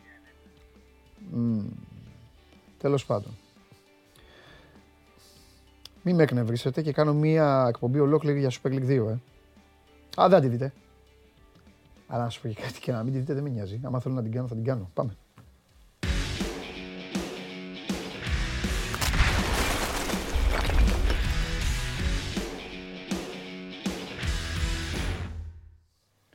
Λοιπόν, θα πάω κόντρα στους άγραφους νόμους του επαγγέλματος. Θα γυρίσω την πλάτη για λίγο στις μεταγραφές, γιατί δεν φταίει σε τίποτα ο Χαλιάπας να βασανίζεται. Θα πάμε στο παιχνίδι και μετά θα φύγει ο ένας Δημήτρης και θα μείνει ο άλλος να πούμε για τις μεταγραφές, γιατί κάθε μέρα άλλη μέρα και η παρέλαση στον Ολυμπιακό, κυρίως στο αριστερό πλευρό της άμυνας του, καλά κρατεί. Πριν από αυτό όμως, συμφωνείτε για αυτό που είπα για τη Super League 2. Έφερα και ωραίο παράδειγμα, την ταινία. Την έχετε δει την ταινία, που του λέει «Τα μισά να είναι αλήθεια, πατεούλη για κρεμάλα». Καλό μεσημέρι. Στη Super League 2, για αυτό ρε Χαλιάπα που ήθελες και Άρη Β. Πες μου κάτι τώρα. Δεν είσαι τώρα δεν αισθάνεσαι καλύτερα. Δεν υπάρχει Άρης Β. Ήθελες εκεί, ήθελες να βγαίνεις και να λες σφυρίζει ο Χριστοφιδέλης του συνδέσμου αυτού που είχε παίξει την ομάδα με τον Απόλλωνα Παραλιμνίου, ξέρω εγώ και όλα αυτά. Και εκεί ίντριγκα. αυτούς τα μαθαίνω πολύ πιο εύκολα, να ξέρεις. Για τους διαιτητές των μικρότερων κατηγοριών τα μαθαίνω πολύ εύκολα. Ναι. Θα έχει πολύ ενδιαφέρον. Ήθελα ρεπίτα να έχει. Ήθελες, τώρα δεν ασχολούμαι. Γιατί... Για ρώτα τον κακομοίρη τον Δημήτρη. Για ρώτα τον κακομοίρη τον Δημήτρη που γράφει ανακοινώσεις, αποχωρήσεις, το ένα, το άλλο, από εκεί. Γκολ, με παίρνει τηλέφωνα. Μου λέει, δες μου λέει ένα γκολ που ακυρώσανε. Του λέω, πού δες μου λέει, βάλε βίντεο. Βάζω βίντεο. Του λέω, ρε Δημήτρη. Τυφλός ήταν, ναι μου λέει τυφλός ήταν, χάμος γίνεται μετά. Ναι, έτσι. Τέλος πάντων. Ασχολούμαστε με ξένους, ασχολούμαστε τώρα, εντάξει, που είναι πιο εύκολο να βρεις πράγματα. Πάντως επειδή είπες χθες για την επιστολή του Μαρινάκη, μετά τη διάβασα την επιστολή του Μαρινάκη. Αυτά που λέει για το συγκεκριμένο πρωτάθλημα, αν τα έλεγε πρόεδρος σωματείου, ο οποίος θα ήταν και πρόεδρος της διοργανώτριας αρχής του πρωταθλήματος, να ξέρεις ότι θα είχε γίνει τέτοιο, την ίδια μέρα θα είχαν αρχίσει, θα ψάχνανε. Από υπουργούς και μέχρι κόμμα, κατάλαβες, θα γινόταν τόρος. Στην Ελλάδα όμως όλα καλά είναι, εντάξει, ωραία. Επόμενη αγωνιστική. Ναι. Δεν σχολιάζει κανείς. Φοβερά πράγματα συμβαίνουν, φοβερά πράγματα. Ναι, ρε παιδί μου, γιατί το παίρνουμε, δεν έχει σημασία ότι το λέω συγκεκριμένος. Είναι μια καταγγελία όμως, σε μια επιστολή, οπότε... Να... Μα δεν είναι επίσημο έγγραφος. Ακριβώς. Ακόμη χειρότερο. Δηλαδή πρέπει να φωνάξεις και να του πεις: σε λάθο άνθρωπο. Με συμβαίνει αυτό το πράγμα. Έχεις αποδείξεις. Θα σου πει: έχω αυτό και αυτό και αυτό. Ωραία, πάμε, ξεκινάμε. Ελάτε εδώ, ελάτε από εδώ. Αλλά εντάξει. Μα γιατί ποια ήταν η αντίδραση τη Super League 2? Είδες καμιά αντίδραση, είδες κάτι, ας πούμε? Μπράβο και αυτό. Και η Super League 2 θα έπρεπε να έχει επαναστατήσει. Βέβαια. Και η Ομοσπονδία θα έπρεπε να έχει επαναστατήσει. Το Υπουργείο θα έπρεπε να έχει πει: ω, εδώ τι λέει, εδώ λένε, μα πρώτα απ' όλα στην επιστολή γράφει για στοιχηματισμούς και τέτοια, έτσι δεν είναι? Δεν τα θυμάμαι κιόλα. Γράφει πολλά. Είναι χιλιάδες λέξεις η επιστολή. Σωστό και αυτό. Λοιπόν, και για πάμε. Είναι το θέμα ότι λέγονται και κάθε εβδομάδα και δεν κουνιέται φίλο. Δηλαδή, κάθε εβδομάδα βγαίνουν ανακοινώσεις από πολλές ομάδες. Δηλαδή, ναι. Μόνο... Εδώ βλέπουμε οι μισές ομάδες της Super League 2 βγάζουν κάθε εβδομάδα ανακοινώσεις για διαιτησίες, για πράγματα και δεν ξέρω. Ωραία. Τι να πω. Λοιπόν, πάμε ένα-ένα τώρα. Mm-hmm. Για να τελειώσουμε, κάτσε, θα ξεκινήσω με σένα. Να πάω στο Χαλιάπα μετά αυτό και μετά θα τα πούμε δυο μας, όπως γουστάρει ο κόσμος. Λοιπόν, πες μια εντεκάδα. Μη μου αρχίσεις τέτοιο, πες μια εντεκάδα τώρα. Εσύ έπεσες μέσα στα βαθιά. Να πω πρώτα... τα βαθιά είναι πιο μετά. Να κάνω ένα πρόλογο, να πω ότι αρχικά υπήρχε εντύπωση, πιστεύαμε ότι θα είναι λίγες οι αλλαγές. Αλλά αν λάβουμε υπόψη τις χθεσινές δοκιμές του Μίτσελ στο Ρέντι, και αν και εφόσον επιβεβαιωθούν, γιατί δοκιμές είναι, ναι. Δεν αποκλείω να έχουμε εκτεταμένο rotation. Δηλαδή... Όταν λέμε εκτεταμένο, ναι. Δηλαδή, να σου πω γιατί με ρώτησες για ενδεκάδα, δεν θα απέκλεια να δούμε μια ενδεκάδα με τζολάκι κάτω από τα δοκάρια. Με τζολάκι. Ναι, κάτω από τα δοκάρια. Στην άμυνα Ανδρούτσο, Μπρουσάι, Ρέτσο, Ντόι. Ελληνική εντελώς άμυνα. Στα χαφ, Σαμασέκου... Ήμπομ Χουάνκ ή Μπουχαλάκη, αν θέλει να ξεκουράσει τον Ήμπομ. Δεν ξέρω ακόμα αν θέλει να τον ξεκουράσει.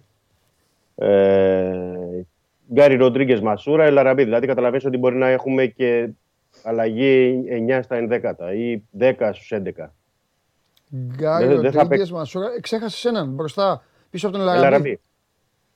Όχι. Λέω αν παίξει τριάδα, μπορεί να βάλει και τριάδα στα χαφ. Να βάλει δηλαδή. Οπότε τα περίφημα τρία δεκάρια έξω όλοι.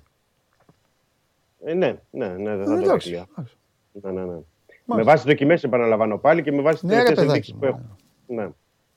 Γιατί μπορεί να βάλει το Σαμασέκου και να έχει δίπλα τον Κασάμι ή τον Μπουχαλάκη, τον Ίνμπο. Ναι, υπάρχει μια περίπτωση να παίξει και ο Κασάμι. Δεν το αποκλείω. Δηλαδή ήταν στις δοκιμές εχθές. Τώρα, αν όλα είναι κριτήριο σε σχέση με τον Πουάνς. Αν ο Άρης παίξει μαζεμένα, όπως λέει ο Χαλιάπας, με την ενδεκάδα που λες, είναι απόλυτα αναμενόμενο να πάρει μπάλα ο Ολυμπιακός, να παρασυρθεί ο Ολυμπιακός, παίζει και στο γήπεδό του, να ανέβει ψηλά ο Ολυμπιακός και εκεί μπορεί να υπάρχει πρόβλημα. Γιατί ο Χαλιάπας είπε χθες μαζεμένοι με γκρέι μπροστά και Μπουμπακάρ Καμαρά στο πλάι. Ναι. Θυμάμαι τι είπε. Και Μαντσίνη στην άλλη, έτσι δεν είπες? Χθες τα είπα αυτά. Καλά, περίμενε, θα μας πεις. Ναι, χθες. Αν ισχύουν τα χθεσινά του Χαλιάπα, αν με τα σημερινά τα δικά σου, ο Άρης θα βρει πολύ ξέφωτο. Εντάξει, μπορεί να μην σημαίνει και κάτι. Εγώ λέω ότι είναι ένα ρίσκο. Τώρα το θέμα ξέρει καλύτερα ο Μίτσελ. Ναι. Αλλά θεωρώ ότι είναι και ένα ρίσκο αν εφόσον επιβεβαιωθεί το εκτεταμένο rotation, γιατί είναι ο Άρης μια καλή ομάδα. Την είδαμε και με τους βασικούς που έπαιξε ο Ολυμπιακός προχθές. Ναι. Εννοώ την περασμένη Κυριακή. Είναι ένα ρίσκο. Τώρα δεν ξέρω αν θέλει να το αναλάβει αυτό ο Μίτσελ και πόσο εκτεταμένο θα είναι το rotation και ποια θα είναι η προσέγγιση. Θα το δούμε. Δεν μπορώ να σου πω αυτή τη στιγμή, γιατί εξαρτάται και από το πώς θα παίξει και ο Άρης, βέβαια. Ναι. Εδώ πρέπει να κάνουμε και μαθήματα ποδοσφαίρου. Ο άλλος ο Πέτρος λέει θα βρει ξέφωτο με Σαμασέκου στο κέντρο Άρης. Και τι είναι ρε μεγάλο Σαμασέκου, ότι αμολά. Από εκεί που θα είναι στα χαφ ψηλά, θα απλώνει την ποδάρα του. Δηλαδή ο Σαμασέκου θα γίνεται το πόδι του 18 μέτρα και θα πηγαίνει πίσω από τα στόπερ του Ολυμπιακού για να προλάβει στην πλάτη της άμυνας. Πού είναι ηλεκτρονικό, Μπαλαδίμες είστε ρε. Αυτό που πώς το λένε, Χαλιάπα, πώς το λέμε αυτό. Το που παίζουν στοίχημα, είπαμε LOL. Λέω αυτό. Αυτό νομίζετε ότι είναι το ποδόσφαιρο. Ή παίξτε LOL ή αφήστε την μπάλα. Λοιπόν, για πες τώρα εσύ γιατί πήγες να πεις, τι άλλαξε ο Πάρντιου. Εγώ θέλω να σου πω ότι χθες δεν έδειξε και πολλά πράγματα. Κράτησε κρυφά τα χαρτιά του ο Πάρντιου στην προπόνηση που έγινε στο γήπεδο του Ατρωμήτου του στο Περιστέρι. Ναι.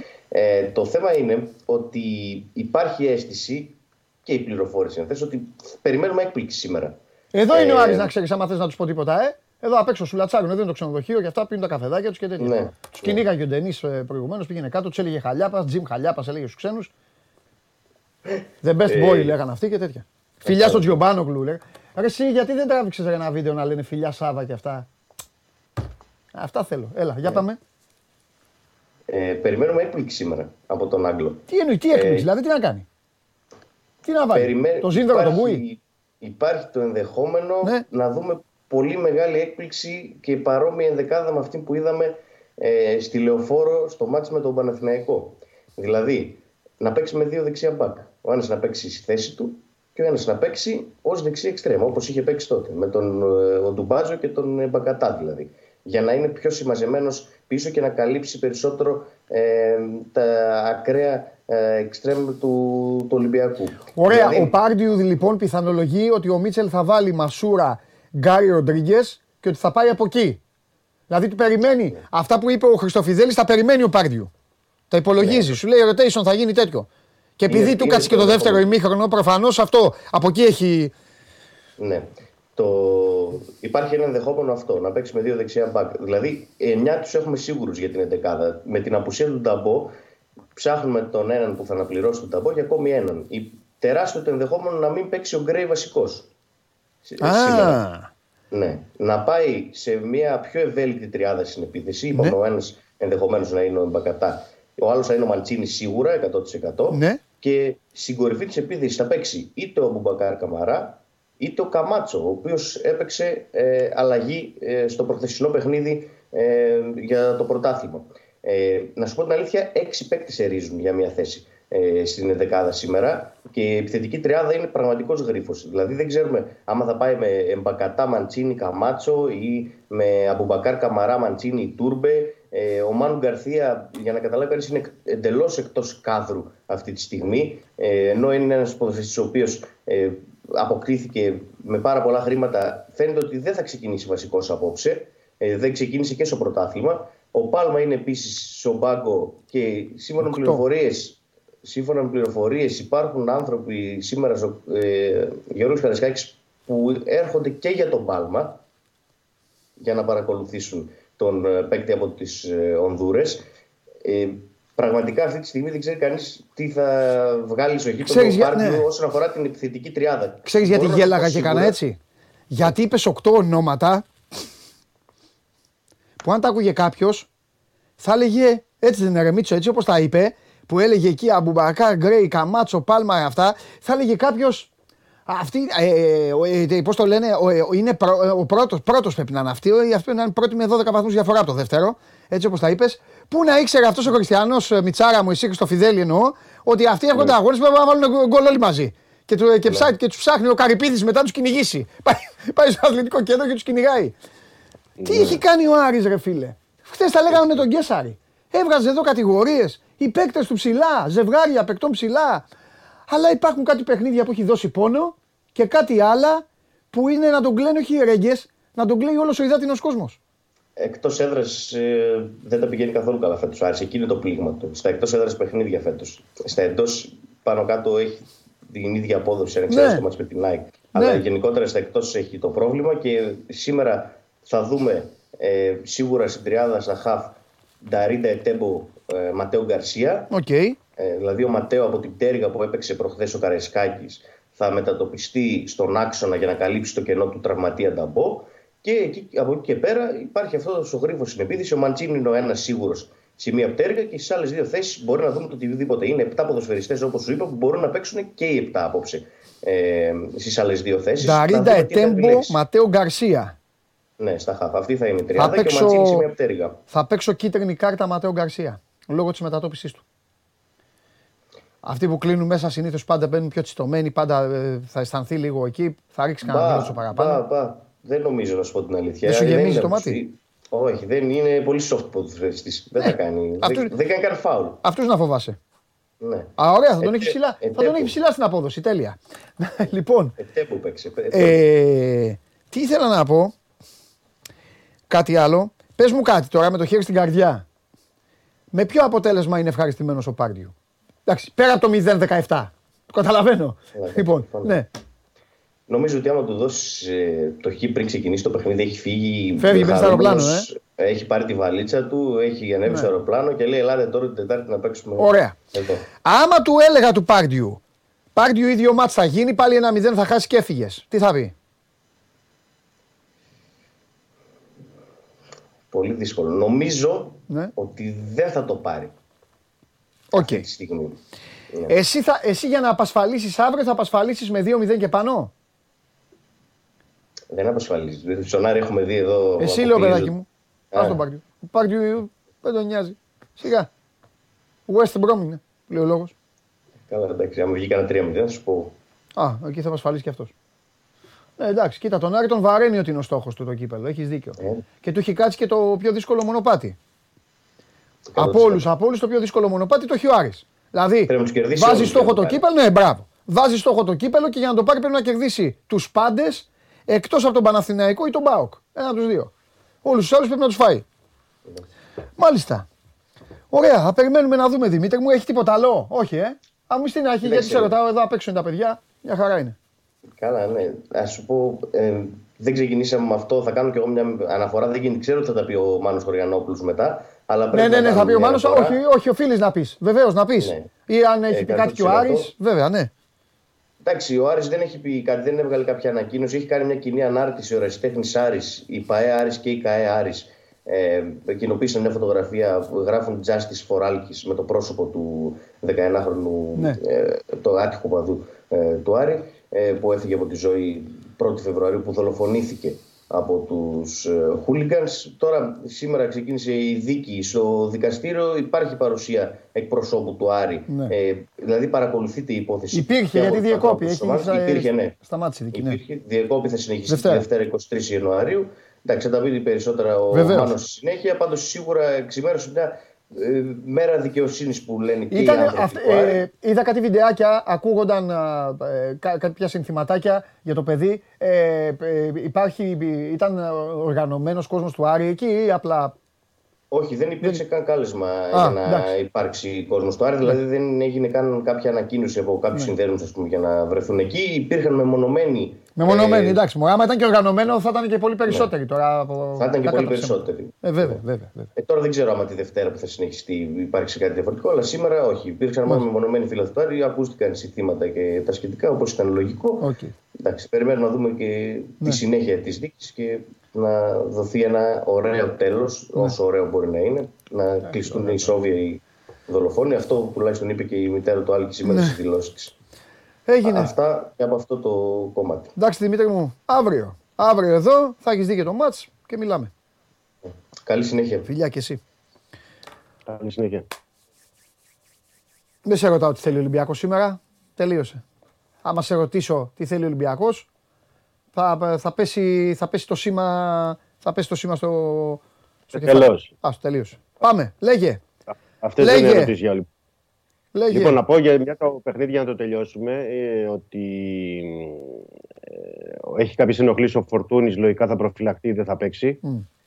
Ο Μαρσέλο επίσης, προβλήματα τραυματισμών, και δεν ξέρω αν θα προφυλάξει και τον Εμβιλά. Θεωρώ ότι θα τον προφυλάξει, γιατί είπαμε είχε τις ενοχλήσεις πριν από το παιχνίδι, το πρώτο παιχνίδι με τον Άρη, και έπαιξε με τον Άρη. Ναι.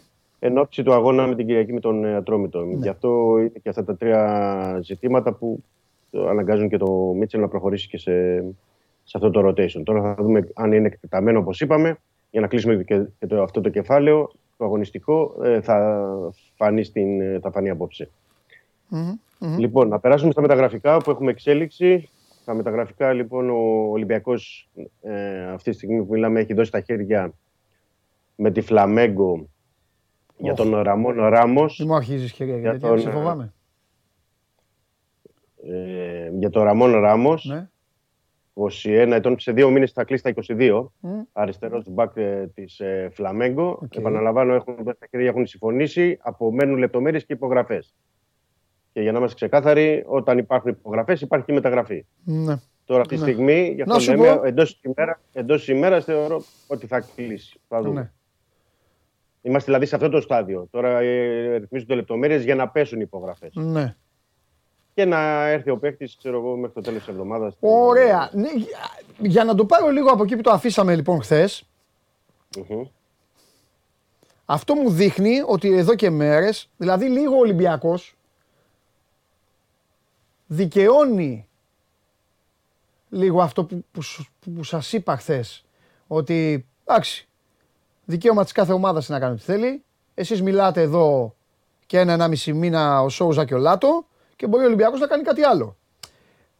Γιατί λέω με δικαιώνει, γιατί χρονικά και με τις διαφορές της ώρας δεν μπορεί ξαφνικά, ρε Μίτσο, έτσι δεν είναι μέσα σε 15 ώρες ξαφνικά να βρει και παίκτη, να πήρε τηλέφωνο, να έκλεισε με την ομάδα του, να έκανε ένα χιλιαδιό. Σημαίνει λοιπόν ότι τον προηγούμενο καιρό τον είχε αυτόν.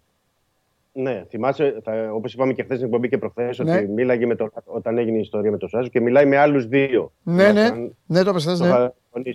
Χωρίς να αναφέρουμε ονόματα. Ο ένας από αυτούς τους δύο ήταν ο Ράμος. Γιατί υπάρχει εδώ και μία, μπορώ να το πω αυτό, για τον Ράμος υπάρχει εδώ και μία εβδομάδα συζήτηση με τη Φλαμέγκο για τον παίκτη. Γιατί αυτό δεν γίνεται από μία μέρα στην άλλη. Mm-hmm. Για να μας... Και να πούμε επίσης, για να είμαστε και δίκαιοι, ότι το θέμα βγήκε χθες 3 η ώρα τα ξημερώματα από τους Βραζιλιάνους. Okay. Γιατί η Φλαμέγκο είναι Φλαμέγκο και είναι το μεγάλο όνομα στην Βραζιλία και καταλαβαίνεις ότι υπάρχουν πολλά δίκτυα, πολλά μέσα ενημέρωσης που ασχολούνται. Ναι. Και το βγάλανε αμέσως, γιατί ξημερώματα για μας εδώ, 3 η ώρα. Ναι. Και όντως έχουν προχωρήσει οι συζητήσεις, δηλαδή οι δύο πλευρές έχουν δώσει τα χέρια. Τώρα είναι για αφορά αγορά του παίκτη, πρέπει να το πω αυτό. Ναι. Δεν είναι για δανεισμό, είναι για αγορά του παίκτη. Κατά πόσο αυτό το ποσό δεν το γνωρίζω αυτή τη στιγμή. Η αξία του ποδοσφαιριστή αν έρχεται στα 2,5 εκατομμύρια ευρώ, δεν ξέρω τι έχει ζητήσει η Φλαμέγκο για τον παίκτη, ή μπορεί να έχει κρατήσει και ποσοστό μεταπώλησης για το κάνουν αυτό οι Βραζιλιάνοι. Το ζήτημα είναι ότι ο Ολυμπιακός πήρε έναν παίκτη δεξιά, το Ροντινέι, ως ελεύθερο από τη Φλαμέγκο, ναι, και παίρνει τώρα ένα παίκτη από τη Φλαμέγκο με αγορά αριστερά. Δηλαδή, σύν το Μαρσέλο... Τα δύο μπακ. Μπράβο. Τα δύο μπακ της Φλαμέγκο. Ναι, εντάξει. Να σου πω λίγο, σε φοβίζει καθόλου το ηλικιακό? Εννοώ ότι για το Λάιτνερ τα ίδια δηλαδή... Έχεις ένα δίκιο στην ερώτησή σου, θα σου πω με ποια έννοια. Ότι δεν το έχω δει το παιδί εγώ καθόλου, έτσι, δεν ξέρω καθόλου γι' αυτό. Ο Ροντινέι, θα σου πω και εγώ γιατί από βιντεάκι δεν τον έχω δει σε αγώνα ολόκληρο. Ναι, καλά, ούτε βιντεάκι, γι' αυτό το λέω. Ναι, είμαι ειλικρινής αυτό. Δηλαδή, ο Ροντινέι, ναι, φτασμένος παίκτης, πρωταθλήματα, ξέρω εγώ. Φαίνεται από τον τρόπο που παίζει ο Ροντινέι ότι. Ναι. Είναι άλλη περίπτωση. Δεν είναι ψαρωμένος, ότι ξέρει. Ναι. Και λογικό είναι, γιατί το άλλο παιδί, δηλαδή ο Ραμόν είναι 21 στα 22. Ναι. Είχε δοθεί και πέρυσι ιδανικό στην Μπραγκαντίνο. Γιατί έψαξε και βιντεάκι και από εκεί να δω ακριβώς τι παίκτης είναι. Okay. Έχει προδιαγραφές, αλλά το θέμα σε αυτή την περίπτωση είναι αυτό που λες. Δηλαδή είναι μια ηλικία ανάλογη, όπως είναι ο Λάιντνερ και ο Κίτσος, και περιπτώσεις ανάλογη του Λάιντνερ με τον Κίτσο, θα έλεγα. Γιατί το παιδί έχει παίξει στην πατρίδα του, όπως είχε παίξει και ο Λάιντνερ μόνο στο Ισραήλ, μέχρι που τον πήρε ο Ολυμπιακός. Είναι ότι ο Λάιντνερ είχε την εθνική ομάδα που μπορούσαμε να τον δούμε και εθνική Ισραήλ. Και είναι ίδια ηλικία, παρόμοια χαρακτηριστικά. Ναι, υπάρχει πάντα αυτό που λες ότι επειδή είναι πιο μικρός, δεν είναι σαν το Ροντινέι, αν θα προσαρμοστεί αμέσως ή δεν θα προσαρμοστεί, αν θα παίξει και μπορεί να βγει και λίρα 100 για τον Ολυμπιακό ή μπορεί να χρειαστεί να κάνει και εκεί υπομονή ο Ολυμπιακός. Θα πρέπει, σε αυτό που ρώτησες έχεις δίκιο, Βαντελή, και θα πρέπει να βάλω και μία παράμετρο, γιατί αυτή δεν είναι πληροφόρηση, αλλά περισσότερο αίσθηση είναι. Θεωρώ ότι πέρα, γιατί πήγε ο Ολυμπιακός να πάρει πάλι ένα νεαρό παίκτη αριστερά, θεωρώ ότι αν μέχρι το τέλος του μήνα, γιατί έχουμε αυτές τις δύο εβδομάδες ουσιαστικά, κολληθεί ο Ρέαπτσουκ, θα επιμείνει ο Ολυμπιακός για το Λάτο ή ενδεχομένως και για κάποιον άλλον έμπειρο, εννοώ αριστερό μπακ. Θα γεμίσει αριστερά μπακ δηλαδή ο Ολυμπιακός το καλοκαίρι. Αν κολληθεί ο Ρέαπτσουκ, λέω έτσι. Ναι. Γιατί δεν θα απέκλειες σε αυτή την περίπτωση να αποκτηθεί κι άλλος αριστερό μπακ. Πέραν του Ραμόν. Γιατί αυτή τη στιγμή ο Ραμόν έρχεται γιατί είναι ο Ρέαπτσουκ. Και ο Μαρσέλο. Περίμενε. Μισό λεπτό. Ωραίο ήταν αυτό που είπες. Ωραίο. Ο Ραμόν δεν προορίζεται για βασικός. Αυτή τη στιγμή βασικός είναι ο Ρέαπτσουκ. Ναι, αλλά τόσο καιρό συζητάγαμε εδώ και λέγαμε ότι ψάχνει ένα αριστερό μπακ για να πάει ο Ρέαπτσουκ να πάρει και τα λεφτά. Ολυμπιακός υπερδιπλασιασμός, να πάρει τα λεφτά να το δώσει στην Πολωνία. Ωραία τα λες. Εγώ λέω. Αυτό λέω. Ναι.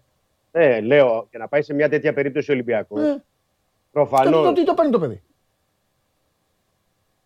Γιατί θεωρεί ότι είναι καλός παίκτης. Γιατί να μην τον πάρει. Αφού έχει το Λάιτνερ και τον Κίτσο που είναι δικός του. Και το Λάιτνερ δεν τον έχουμε δει. Και το Λάιτνερ τον έχουμε δει με το Ισραήλ. Και είναι καλός παίκτης. Και ακόμη δεν έχουμε μάθει γιατί δεν πήρε 3-4 παιχνίδια στη σειρά σε αυτή την ομάδα. Τότε που η ομάδα παρέπεε και έπαιζε ο Ρέαπτσουκ. Που δεν ήξερε τι να κάνει την μπάλα όταν πήγαινε μπροστά. Ναι, και ενδεχομένως να το μάθουμε φέτος. Γιατί. Έλεγες εσύ τίμια, γιατί αυτό πρέπει να στο δώσω. Έλεγες γιατί δεν βλέπουμε το Λάιτνερ, Και έβγαινε ένα επικοινωνιακό ότι λόγω των θέσεων των ξένων. Λες και οι υπόλοιποι ξένοι ήταν ο Λεμπρόν Τζέιμς και ο Ντουράντ. Αφού δεν παίζανε και αυτοί οι μισοί. Ναι, ναι.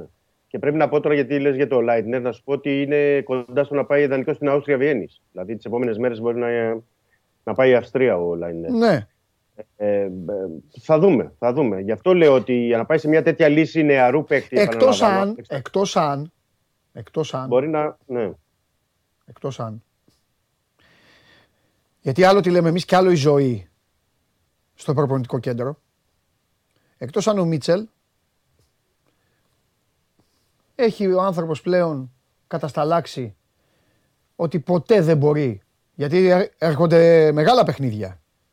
Αφήστε τώρα αυτά που και τις χαρούλες.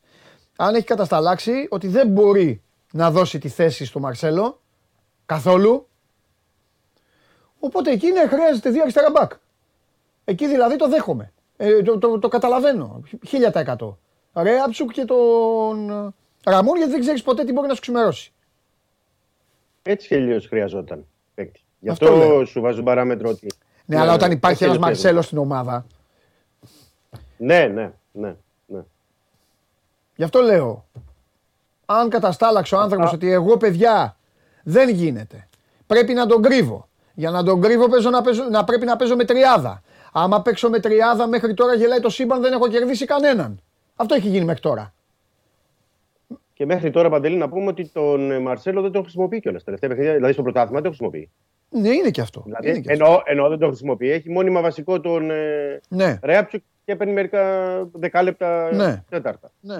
Οπότε παίρνει τον Ραμόν και αν και εφόσον επανέλθει Μπολόνια, Στρασβούργο ή οποιαδήποτε ή στον Γκάρδια για τον Ρέαπτσουκ και τον δώσει, εγώ θεωρώ ότι στην άκρη του μυαλού του Μίτσελ είναι πάντα ο Λάτο.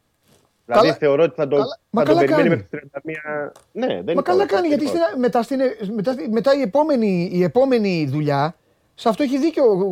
Όχι, έχει δίκιο ο Ολυμπιακός αυτό. Η επόμενη δουλειά ποια θα είναι? Αν φύγει ο Ρέαπτσουκ. Θες βασικό. Θα μείνεις με τον Ραμόν. Εγώ σου λέω ότι είναι αυτός βασικός. Ότι είναι παικτάρα ο τύπος. Ναι, ναι. Και μετά πάλι τα ίδια. Δηλαδή δεν είχες το Ρέαπτσουκ. Δηλαδή είχες το Ρέαπτσουκ, τώρα θα έχεις αυτό το παιδί και μετά πάλι ο Μαρσέλο, τι γίνεται και αυτά. Όχι, πιστεύω ότι. Εγώ λοιπόν. Ναι, εγώ δεν ξέρω εσύ. Εγώ, αλλά ως Παντελής εγώ θα τον έδινα το Ρέαπτσουκ, ακολουθώντας τους νόμους του σύγχρονου Δούνε και Λαβίν του αθλήματος. Νομίζω ότι τα βάνιασε ο Ρέαπτσουκ στον Ολυμπιακό. Θα έπαιρνα τα λεφτά, θα ήταν μια μεγάλη μου επιτυχία να έχω πάρει έναν παίκτη με 2 εκατομμύρια και να τον έχω δώσει 5 και θα έπαιρνα και άλλο παίκτη. Ναι, το θέμα είναι ότι αυτή τη στιγμή δεν υπάρχει ομάδα να τα δώσει. Με προοπτική όμως καλοκαιριού τον άλλο παίκτη. Ναι, καταλαβαίνω τι λες. Αλλιώς τι να μπλέξεις. Το θέμα είναι το θέμα αν ικανοποιηθεί ο Ολυμπιακός οικονομικά. Γιατί εκεί είναι στην περίπτωση του Ρέαπτσουκ. Δηλαδή βλέπεις ότι είναι οι διαπραγματεύσεις με την Πολώνια και τη Στρασβούργ. Ναι. Προσφέρουν μέχρι 2,5-3. Ο Ολυμπιακός, ναι, σύμφωνα και μόσου βγαίνουν και από την Ιταλία και από την Γαλλία, ζητάει 4. Δεν είναι ότι δεν τον δίνει, είναι ότι θέλει να ικανοποιηθεί στο ποσό που. Εντάξει, είναι η πολιτική της ομάδας και του κάθε συλλόγου. Okay. Θα δούμε. Πάντως ο Ολυμπιακός έχει δίβλα επικοινωνίας και με τον Λάτο και άλλο παίκτη και γι' αυτό λέω μέχρι το τέλος του μήνα θα πρέπει να περιμένουμε. Ναι, θα περιμένουμε. Εδώ Δημήτρη μου όμως τώρα έρχεται και κάτι άλλο. Λες να περιμένουμε, Ο μήνας έχει 18. Ναι. Ξεκινήσαμε αυτή την κουβέντα, εγώ, εσύ, εδώ όσοι μας βλέπουν, ό,τι ομάδα και να είναι, κάθονται και μας κάνουν παρέα. Αν είμαι λάθος με διορθώνεις ή με διορθώνει και κάποιος εδώ από τους ανθρώπους αυτούς. Ξεκινήσαμε την κουβέντα μόλις ξεκίνησε το Μουντιάλ, περίπου. Ναι. 95% αυτής της συζήτησης μιλάμε για αριστερό μπάκαρ, Δημήτρη. Κάθε μέρα. Ναι. Γιατί έκλεισε νωρίς το δεξιός μπακ, γιατί μιλάγαμε και για δεξιό μπακ, αλλά έκλεισε νωρίς ο Ροντινέι ως ελεύθερος. Λιγότερο μιλάγαμε, αλλά είπαμε. Ναι, τον έφερε 10 Δεκεμβρίου, οπότε σταμάτησε και η κουβέντα. Ναι. Δηλαδή είχε κλείσει από τις αρχές Δεκεμβρίου ο Ροντινέι, δεν υπήρχε λόγος να γίνεται κουβέντα. Ωραία. Είχε 10 Δεκεμβρίου. Με το αριστερό μπακ, όντως είναι αυτό που λες. Ναι. Μιλάμε για πολύ καιρό και γιατί πολύ καιρό ξέρετε όλη αυτή η κατάσταση. Ξέρετε με την κατάσταση, δηλαδή αν πουληθεί ή δεν πουληθεί ο Ρέαπτσουκ. Αν θυμάσαι μετά την λέγαμε τη χειμερινή προετοιμασία στην Ισπανία, αν ο Μαρσέλο πέτυχε διαφορετικό πρόσωπο με τις ασίστ, με την γκολ, τα φιλικά μπορεί να υπηρετήσει θέση. Γιατί αυτό περίμενε και ο Μίτσελ να δει περισσότερα. Συν ότι υπήρχαν όλες αυτές τις παράμετροι που οδήγησαν σε αυτό. Ναι.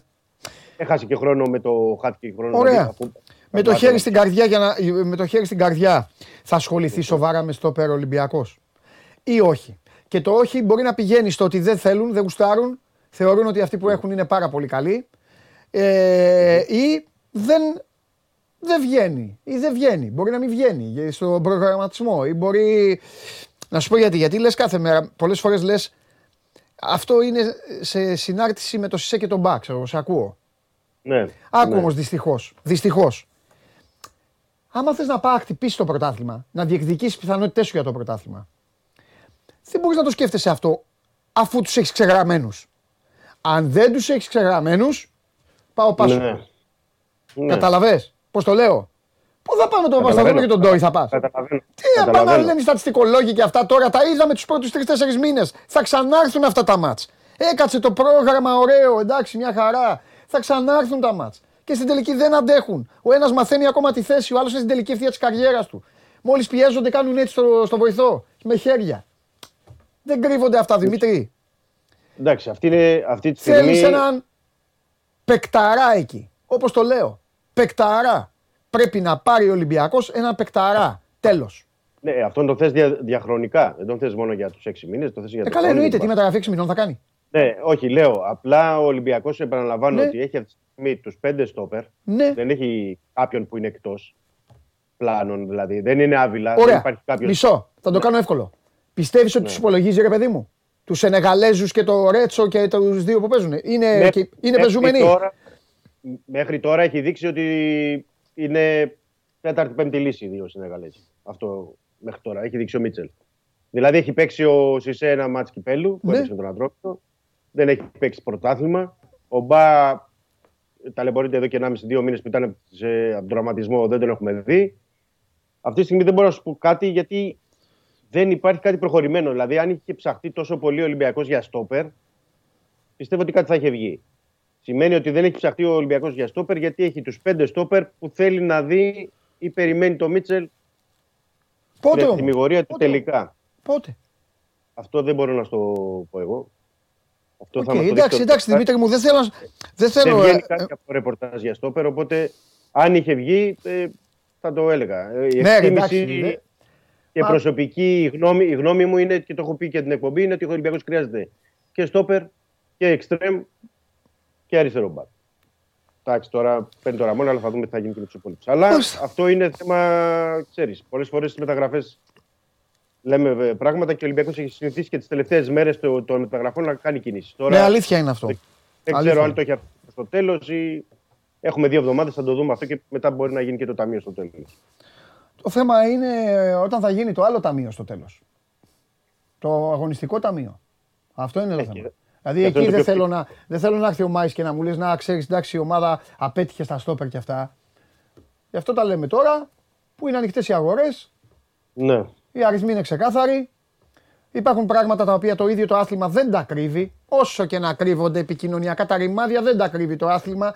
Ο Σισέ είναι ποδοσφαιριστής ο οποίος παίζει στη χώρα του. Έπαιξε στο Μουντιάλ. Ο Ολυμπιακός δεν τον υπολογίζει. Αν τον υπολόγιζε, ο Σισέ θα ήταν αναντικατάστατος. Εδώ λοιπόν δεν μαλώνουμε τον Ολυμπιακό. Γιατί? Γιατί η σχέση αυτή έχει περάσει από 1000 κύματα. Έκανε και ο Σισέ τα τερτύπια του, έκανε και τα πραγματάκια του. Πήγαινε στο Μουντιάλ στον Ντεμπέλη και έλεγε Ολυμπιακάρα εδώ στο φακό του Σπορ 24.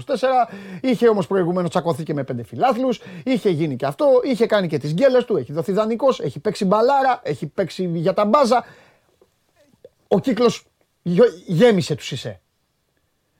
Το ζήτημα είναι ότι δεν έχει ο Ολυμπιακός την πρόταση που πρέπει για να τον δώσει. Αυτό είναι το ζήτημα. Φανταστικά. Τέλεια. Παίζουμε πολύ ωραία το 1-2. Δεν έχει πρόταση ο Ολυμπιακός. Δεν έχει την πρόταση που θέλει. Ναι. Μαζί σου. Εδώ λοιπόν είναι απλό το θέμα. Κρατάς τον παίκτη με όλα αυτά που περιέγραψα και κάθεσαι και περιμένεις πότε θα έρθει μια ρημάδα πρόταση ή λες τι να κάνω. Πάνω απ' όλα η ομάδα μου. Λεφτά, παίκτης, παίξε και κάτσε εσύ και όταν έρθει. Αυτό είναι το θέμα. Πρέπει να πάρει ο Ολυμπιακός. Πρέπει να πάρει και σκληρές αποφάσεις ο Ολυμπιακός. Γιατί έτσι το φτιάξε, ρε παιδί μου, από το καλοκαίρι. Δεν είναι κακό. Τι να κάνουμε. Δεν είναι κακό. Και έχει πάρει σκληρές αποφάσεις. Ναι, και το περασμένο καλοκαίρι. Ναι, αλλά στη θέση όμως η οποία είναι τόσο σοβαρή σε αυτό το ρημάδο άθλημα που είναι τόσο σοβαρή, η ομάδα. Είναι η πιο ωραία κίνηση που έχει κάνει ο Ολυμπιακός φέτος στα στόπερ. Η πιο ωραία κίνηση είναι που πήρε ένα παιδί που ήταν αμυντικό χαφ και το έβαλε εκεί και στο τέλος θα βοηθήσει και την εθνική ομάδα και θα μπορεί να πάρει και χρήματα του ταμείου του σωματείου. Αυτό δεν υπάρχει άλλη κίνηση. Τίποτα δεν έχει κάνει.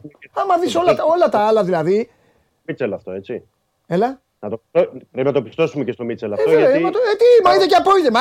Σου έχω ξαναπεί. Μπορεί για το Μίτσελ να πούμε 1002. Ότι δεν είναι διαχειριστής όμως να πέσει φωτιά να μας κάψει. Είδε εκεί σου λέει θα δώσω αυτόν σιγάκι, ξέρω τι θα μου πούν. Είχε και μια γερή καβάτζα πλάτη. Καλά έκανε. Και εγώ αν το έκανα. Εγώ θα βάζα κι άλλον. 2 θα έλεγα. Ελάτε εδώ μέσα 2 ψεκρικάδες. Παίξτε. Εσείς οι 2 παίξτε. Δεν με νοιάζει. Σιγά. Τι άπουνε οι υπόλοιποι. Με έναν προς έναν να τους πάρουμε. Δεν έχει ο Ολυμπιακός. Τελείωσε. Ο τελευταίος του παικταράς ήταν ο Σεμέδο. Αλλά ο Σεμέδο ήταν γλεντζές. Ήθελε να περνάει καλά, να πηγαίνει, να κάνει και την άλλη ζωή. Τσακώθηκε και αυτός τι έκανε, έφυγε. Έτσι δεν είναι, ρε Δημήτρη. Μέλμπερκ δεν βρίσκονται κάθε μέρα. Καλά, ποιος Μέλμπερκ.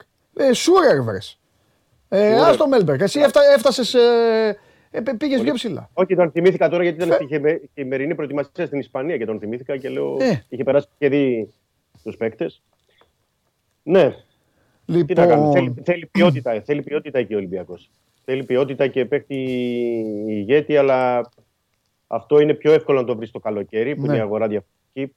παρά το χειμώνα. Γιατί τώρα για να λέμε, Παντελή, για να πάρει ο Ολυμπιακός ένα παιχταρά, όπως θες εσείς τώρα, ναι, πρέπει να πάρει ένα παίκτη που να είναι βασικός ή να έχει γίνει κάτι άλλο στην ομάδα. Ναι. Δεν μπορεί να πάρει κάποιον τυχαίο. Φιλιά, αύριο. Είναι δύσκολο. Τα λέμε. Καλό μεσημέρι, καλή συνέχεια. Έλα, περιμένουν κι άλλοι.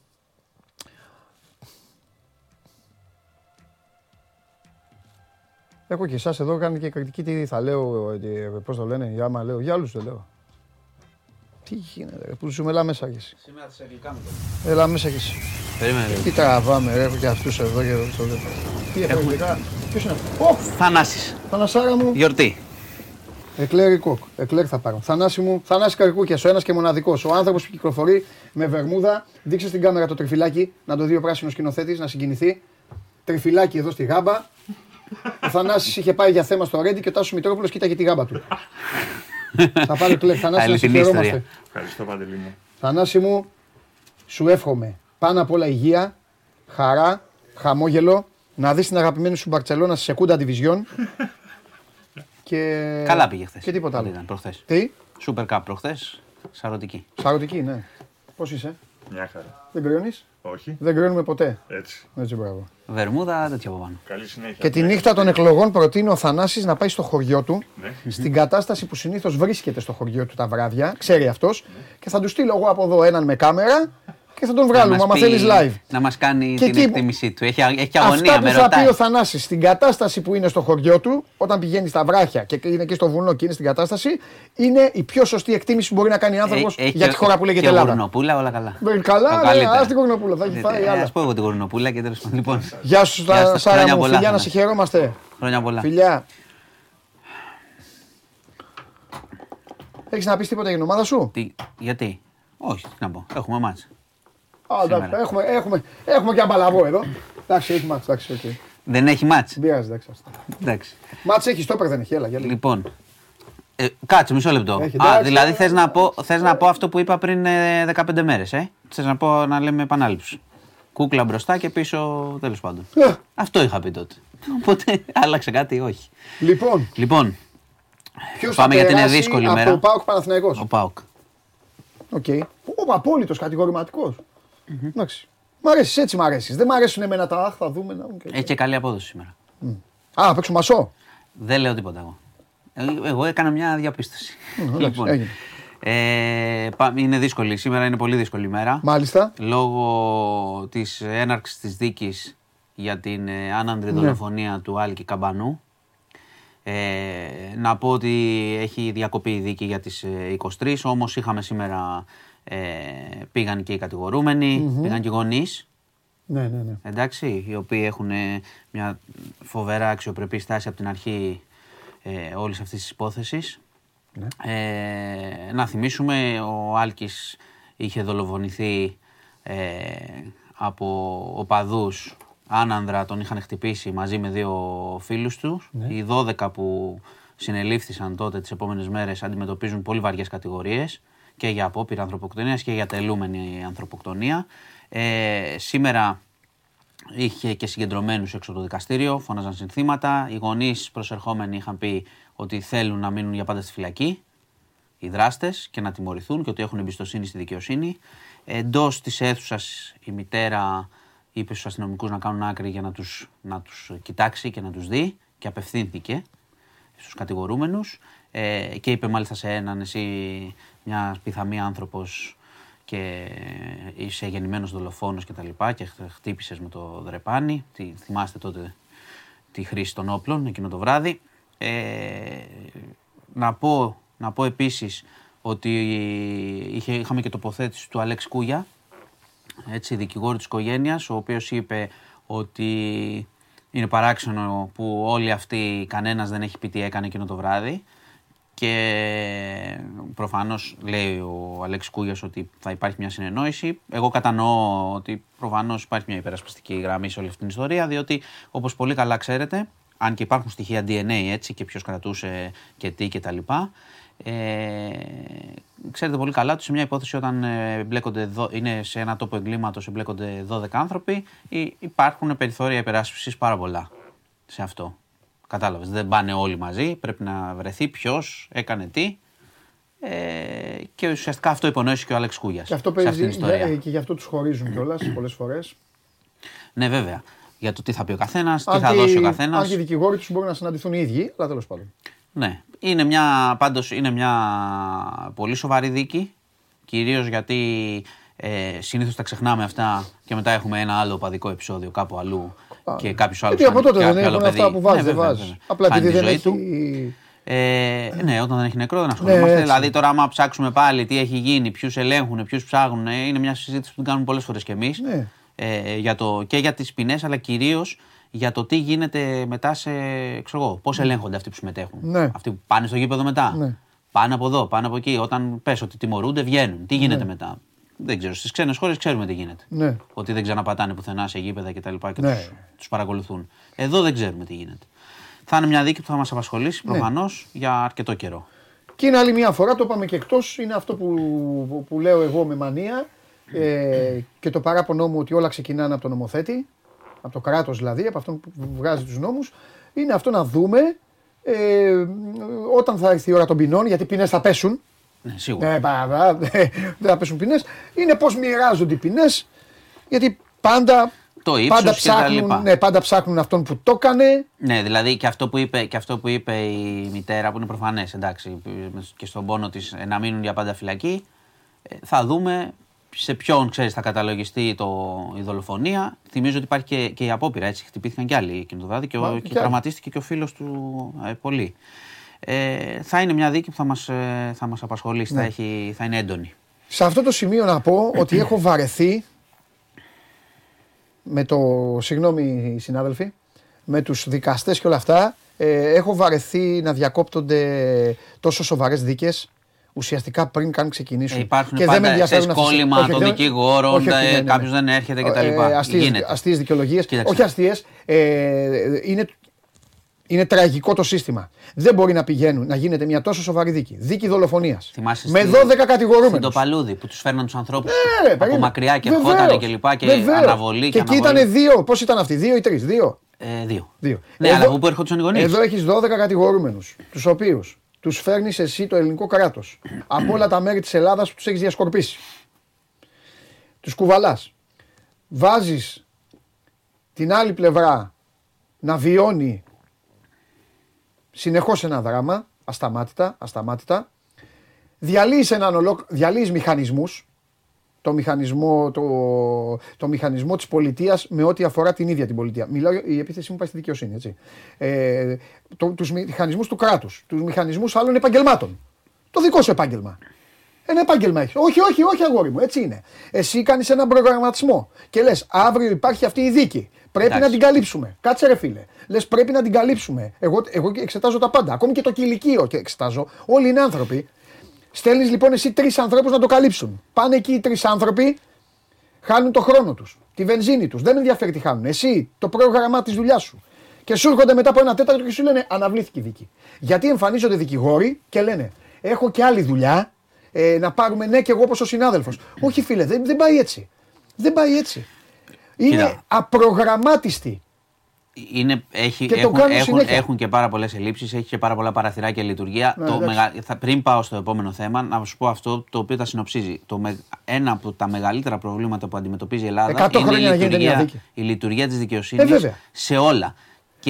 Και στην οικονομία να το πάρεις που γίνονται δίκες, ξέρεις, που εταιρείες που μπλέκουν με άλλες κτλ. Εσύ με κλέβεις, μου χρωστάς λεφτά, μου χρωστάς 5.000 ευρώ. Εγώ μπορεί να ζήσω από αυτά. Πάω στο δικαστήριο με όλες τις αποδείξεις δικές μου, με όλες. Και η δίκη τελειώνει σε 8 χρόνια. Εσύ 8 χρόνια γελάς και εγώ βασανίζομαι να πάρω 5.000. Και μπορεί εσύ, ξέρεις, στα 8 χρόνια να μετάξεις οτιδήποτε. Ναι. Εννοείται. Ισχύει αυτό. Έλα, δεν υπάρχει. Ο χρόνος απονομής δικαιοσύνης στην Ελλάδα είναι πραγματικά τραγικό και ταλαιπωρείται ο κόσμος. Δεν πάω στη διαφθορά, μόνο σε αυτό θα μείνω. Δεν μίλησα για διαφθορά. Εδώ μιλάμε για ανικανότητα. Ανικανότητα είναι ανίκανότητα. Έχεις δίκιο, ένα τεράστιο πρόβλημα της χώρας. Πολύ μεγάλο πρόβλημα. Να δούμε ποιος θα το λύσει ποτέ. Δεν ξέρω. Θα το λύσει. Θα σου πω γιατί. Γιατί έχουν και αυτοί το άβατο της Εκκλησίας. Να τα λέμε όλα.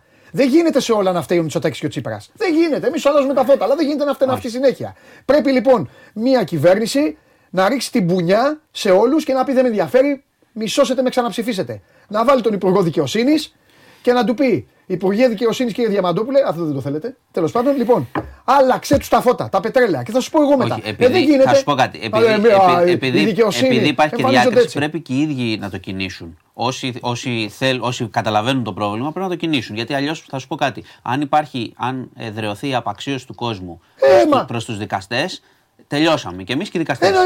Μαζεύονται δικηγόροι, έχεις μεγάλο δικηγόρους που καλύπτει και αυτοί πώς είναι. Δηλαδή εμένα ο Κούγιας. Ο Κούγιας είναι φίλος μου, τον έχω βγάλει 10 φορές στο ραδιόφωνο. Κάνουμε και πλάκα για την μπάλα, είναι φοβερός, έχει παίξει και μπαλάρα. Ο Κούγιας ήταν παικτάρα. Στον Άρη Πετρούπολη. Ναι, μια φορά τον είδα, του λέω: Ρε, του λέω, έχω τρελαθεί. Πόσες δουλειές έχει. Μία πηγαίνει. Καλά, δικαίωμά του είναι του ανθρώπου, δεν το συζητάμε. Υπερασπίζεται τον έναν. Μετά πάει στον άλλον. Να σου πω κάτι. Μόνο ο Κούγιας τώρα. Σκέψου ο Κούγιας πόσες υποθέσεις έχει. Σκέψου. Έχει την Πισπυρίκου. Έχει. Πισπυρίκου, τον Άλκη, έχει διάφορα. Να σου πω κάτι. Άκου. Δεν είναι θέμα Κούγια. Είναι θέμα συστήματος, πώς λειτουργεί. Ο Κούγιας μπορεί να ζητάει ό,τι θέλει. Το σύστημα έχει εναλλακτικές για να προχωρήσει η δίκη γρήγορα. Μα το σύστημα πρέπει να αλλάξει. Ναι, εννοείται. Και γιατί όταν μια δίκη αναβάλλεται πάει μετά από 2 μήνες, 3, γιατί δεν έχουν αίθουσα, γιατί δεν έχουν το ένα, γιατί δεν έχουν το άλλο. Αυτό είναι μεγάλο πρόβλημα. Και τον έφερα παράδειγμα τώρα τον Κούγια, κακός, γιατί ο Κούγιας στη συγκεκριμένη ιστορία ήταν έτοιμος εκεί να πάει να παίξει μπάλα. Η αναβολή δόθηκε, σε διάβασα. Η αναβολή δόθηκε από τους δικηγόρους των 12. Ναι, που εμφανίστηκαν και λένε: Ωραία, και θα σε ρωτήσω κάτι κι εγώ. Δεν είναι δικαίωμα τώρα των τηλεθεατών να πούν δεν τους πιστεύουμε, ψέματα λένε. Πώς ρε φίλε, τι, μα ή θα μιλάμε για το λαό ή θα κοροϊδεύουμε το λαό. Ξέρω, αλλά αυτό που σου λέω είναι, εσύ πιάνεις την περίπτωση, γίνεται παντού, είναι συστημικό πρόβλημα, είναι μεγάλο θέμα. Γι' αυτό αγόρι μου βάλε έναν Υπουργό Δικαιοσύνης να τους αλλάξει τα εσώρουχα. Βάλε έναν Υπουργό Δικαιοσύνης, μη φοβάσαι. Σωθήκαμε. Γιατί σωθήκαμε. Ρε, και μην ξαναβγεί ποτέ. Δεν το έχουν κάνει τόσα χρόνια, δεν το κάνουν. Εγώ σου λέω ότι πλησιάζει η ώρα που ο κόσμος χάνει εντελώς την εμπιστοσύνη του. Είναι επικίνδυνο στην Ελλάδα. Αλλά εντάξει, δεν ακούνε. Έχουν τα δικά τους. Αλλά τώρα είναι και εκλογές. Και τα δικά τους ακόμα. Λοιπόν, πάμε στο επόμενο. Μοσχάτο. Η υπόθεση που είπα χθες. Εκεί να σου πω κάτι. Πρόσεξε. Δεν έχεις καταλάβει. Θα σου πω κάτι. Είναι η πρώτη φορά που αρχηγός εγκληματολογικού, αρχισαγγελέας, αρχιτέκτος Παντελή Διαμαντόπουλος. Δεν καταλαβαίνεις τι γίνεται. Παιδιά, έχω σηκώσει. Μια εβδομάδα δεν θα κάνω εκπομπή για να μελετήσω την υπόθεση.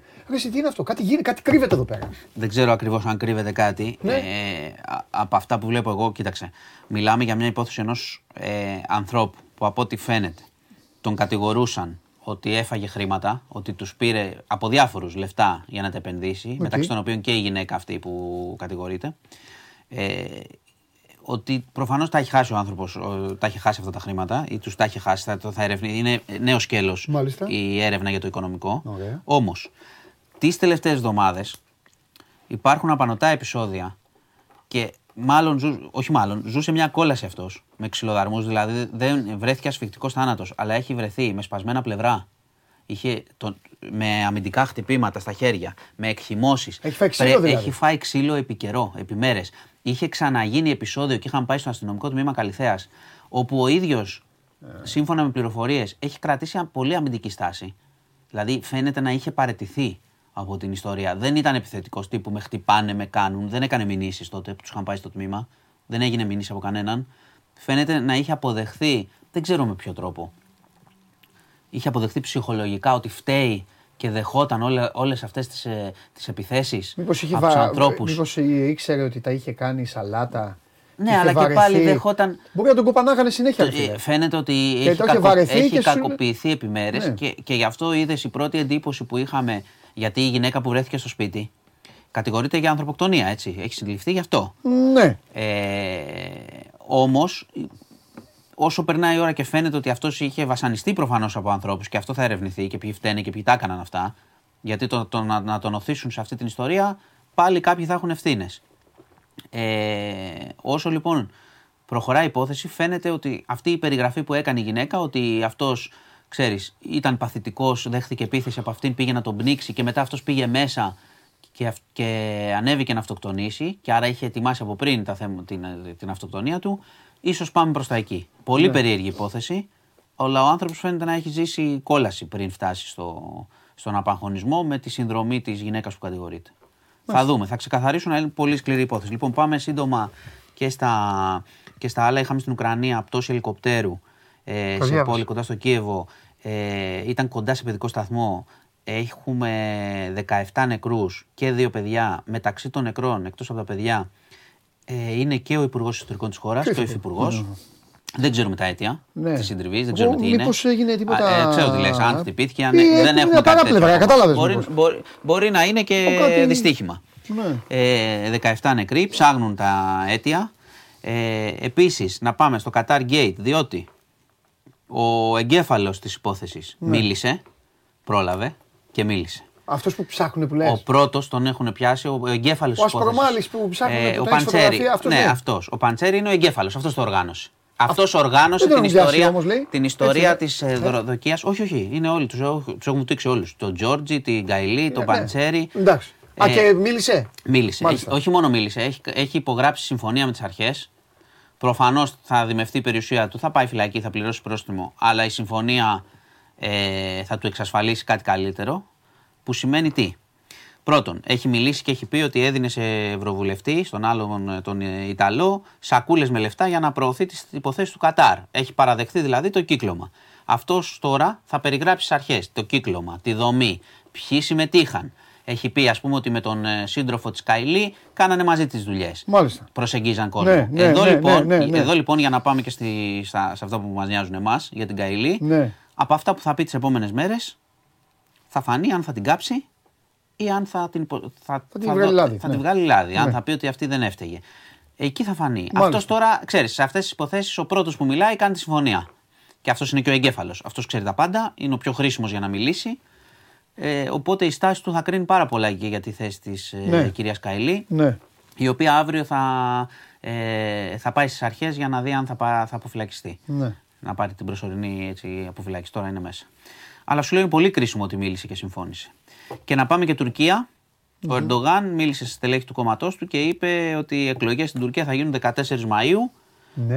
Μας ενδιαφέρει αυτό γιατί πάντα σου έχω πει ότι επειδή υπάρχει πιθανότητα εδώ να έχουμε διπλές εκλογές, είναι καλό να είμαστε κοντά στις εκλογές της Τουρκίας για να μην υπάρχει εδώ κενό εξουσίας και κάνει καμιά μαγιά ο Ερντογάν. Και ποιος παίρνει την απόφαση. Εντάξει. Είναι μια σκέψη. Ανέφερε ο Ερντογάν ότι πάει στις 14 Μαΐου όπως είχε πάει το 1950 ο Μεντερές και είχε κερδίσει, ο οποίος πράγματι κέρδισε το 1950 και 10 χρόνια αργότερα τον κρέμασαν σε πραξικόπημα. Ωραία. Αυτά. Εντάξει, τέλεια, φανταστικά.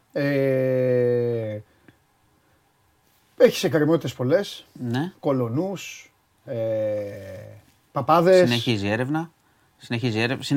Όταν έχω εξέλιξη, παιδιά, έρχομαι, δεν το κρύβουμε το κολονό, ίσα-ίσα τον ψάχνουμε. Ξέρω πολλά παιδιά ρωτάνε εδώ για τη λίστα. Όχι, για τον παπά ρωτήσαμε.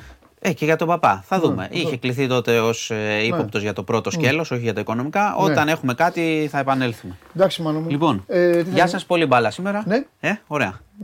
Τι θα γίνει σήμερα? Έχει παιχνίδι. Ναι, ανήκει και πρόγραμμα. Ναι, ανήκει. Εντάξει, οκ. Τα λέμε. Λοιπόν, γεια σας. Φιλιά. Και καλή απόδοση ο ΠΑΟΚ. Οκ. Σημειώνουμε και αυτό. Και καλή απόδοση ο ΠΑΟΚ. Ο οποίος θα περάσει στον Παναθηναϊκό υποκαταστροφέας και το είπε και άνετα. Δεν χρειάστηκε καν να το συζητήσουμε. Είπε κατευθείαν. Λοιπόν,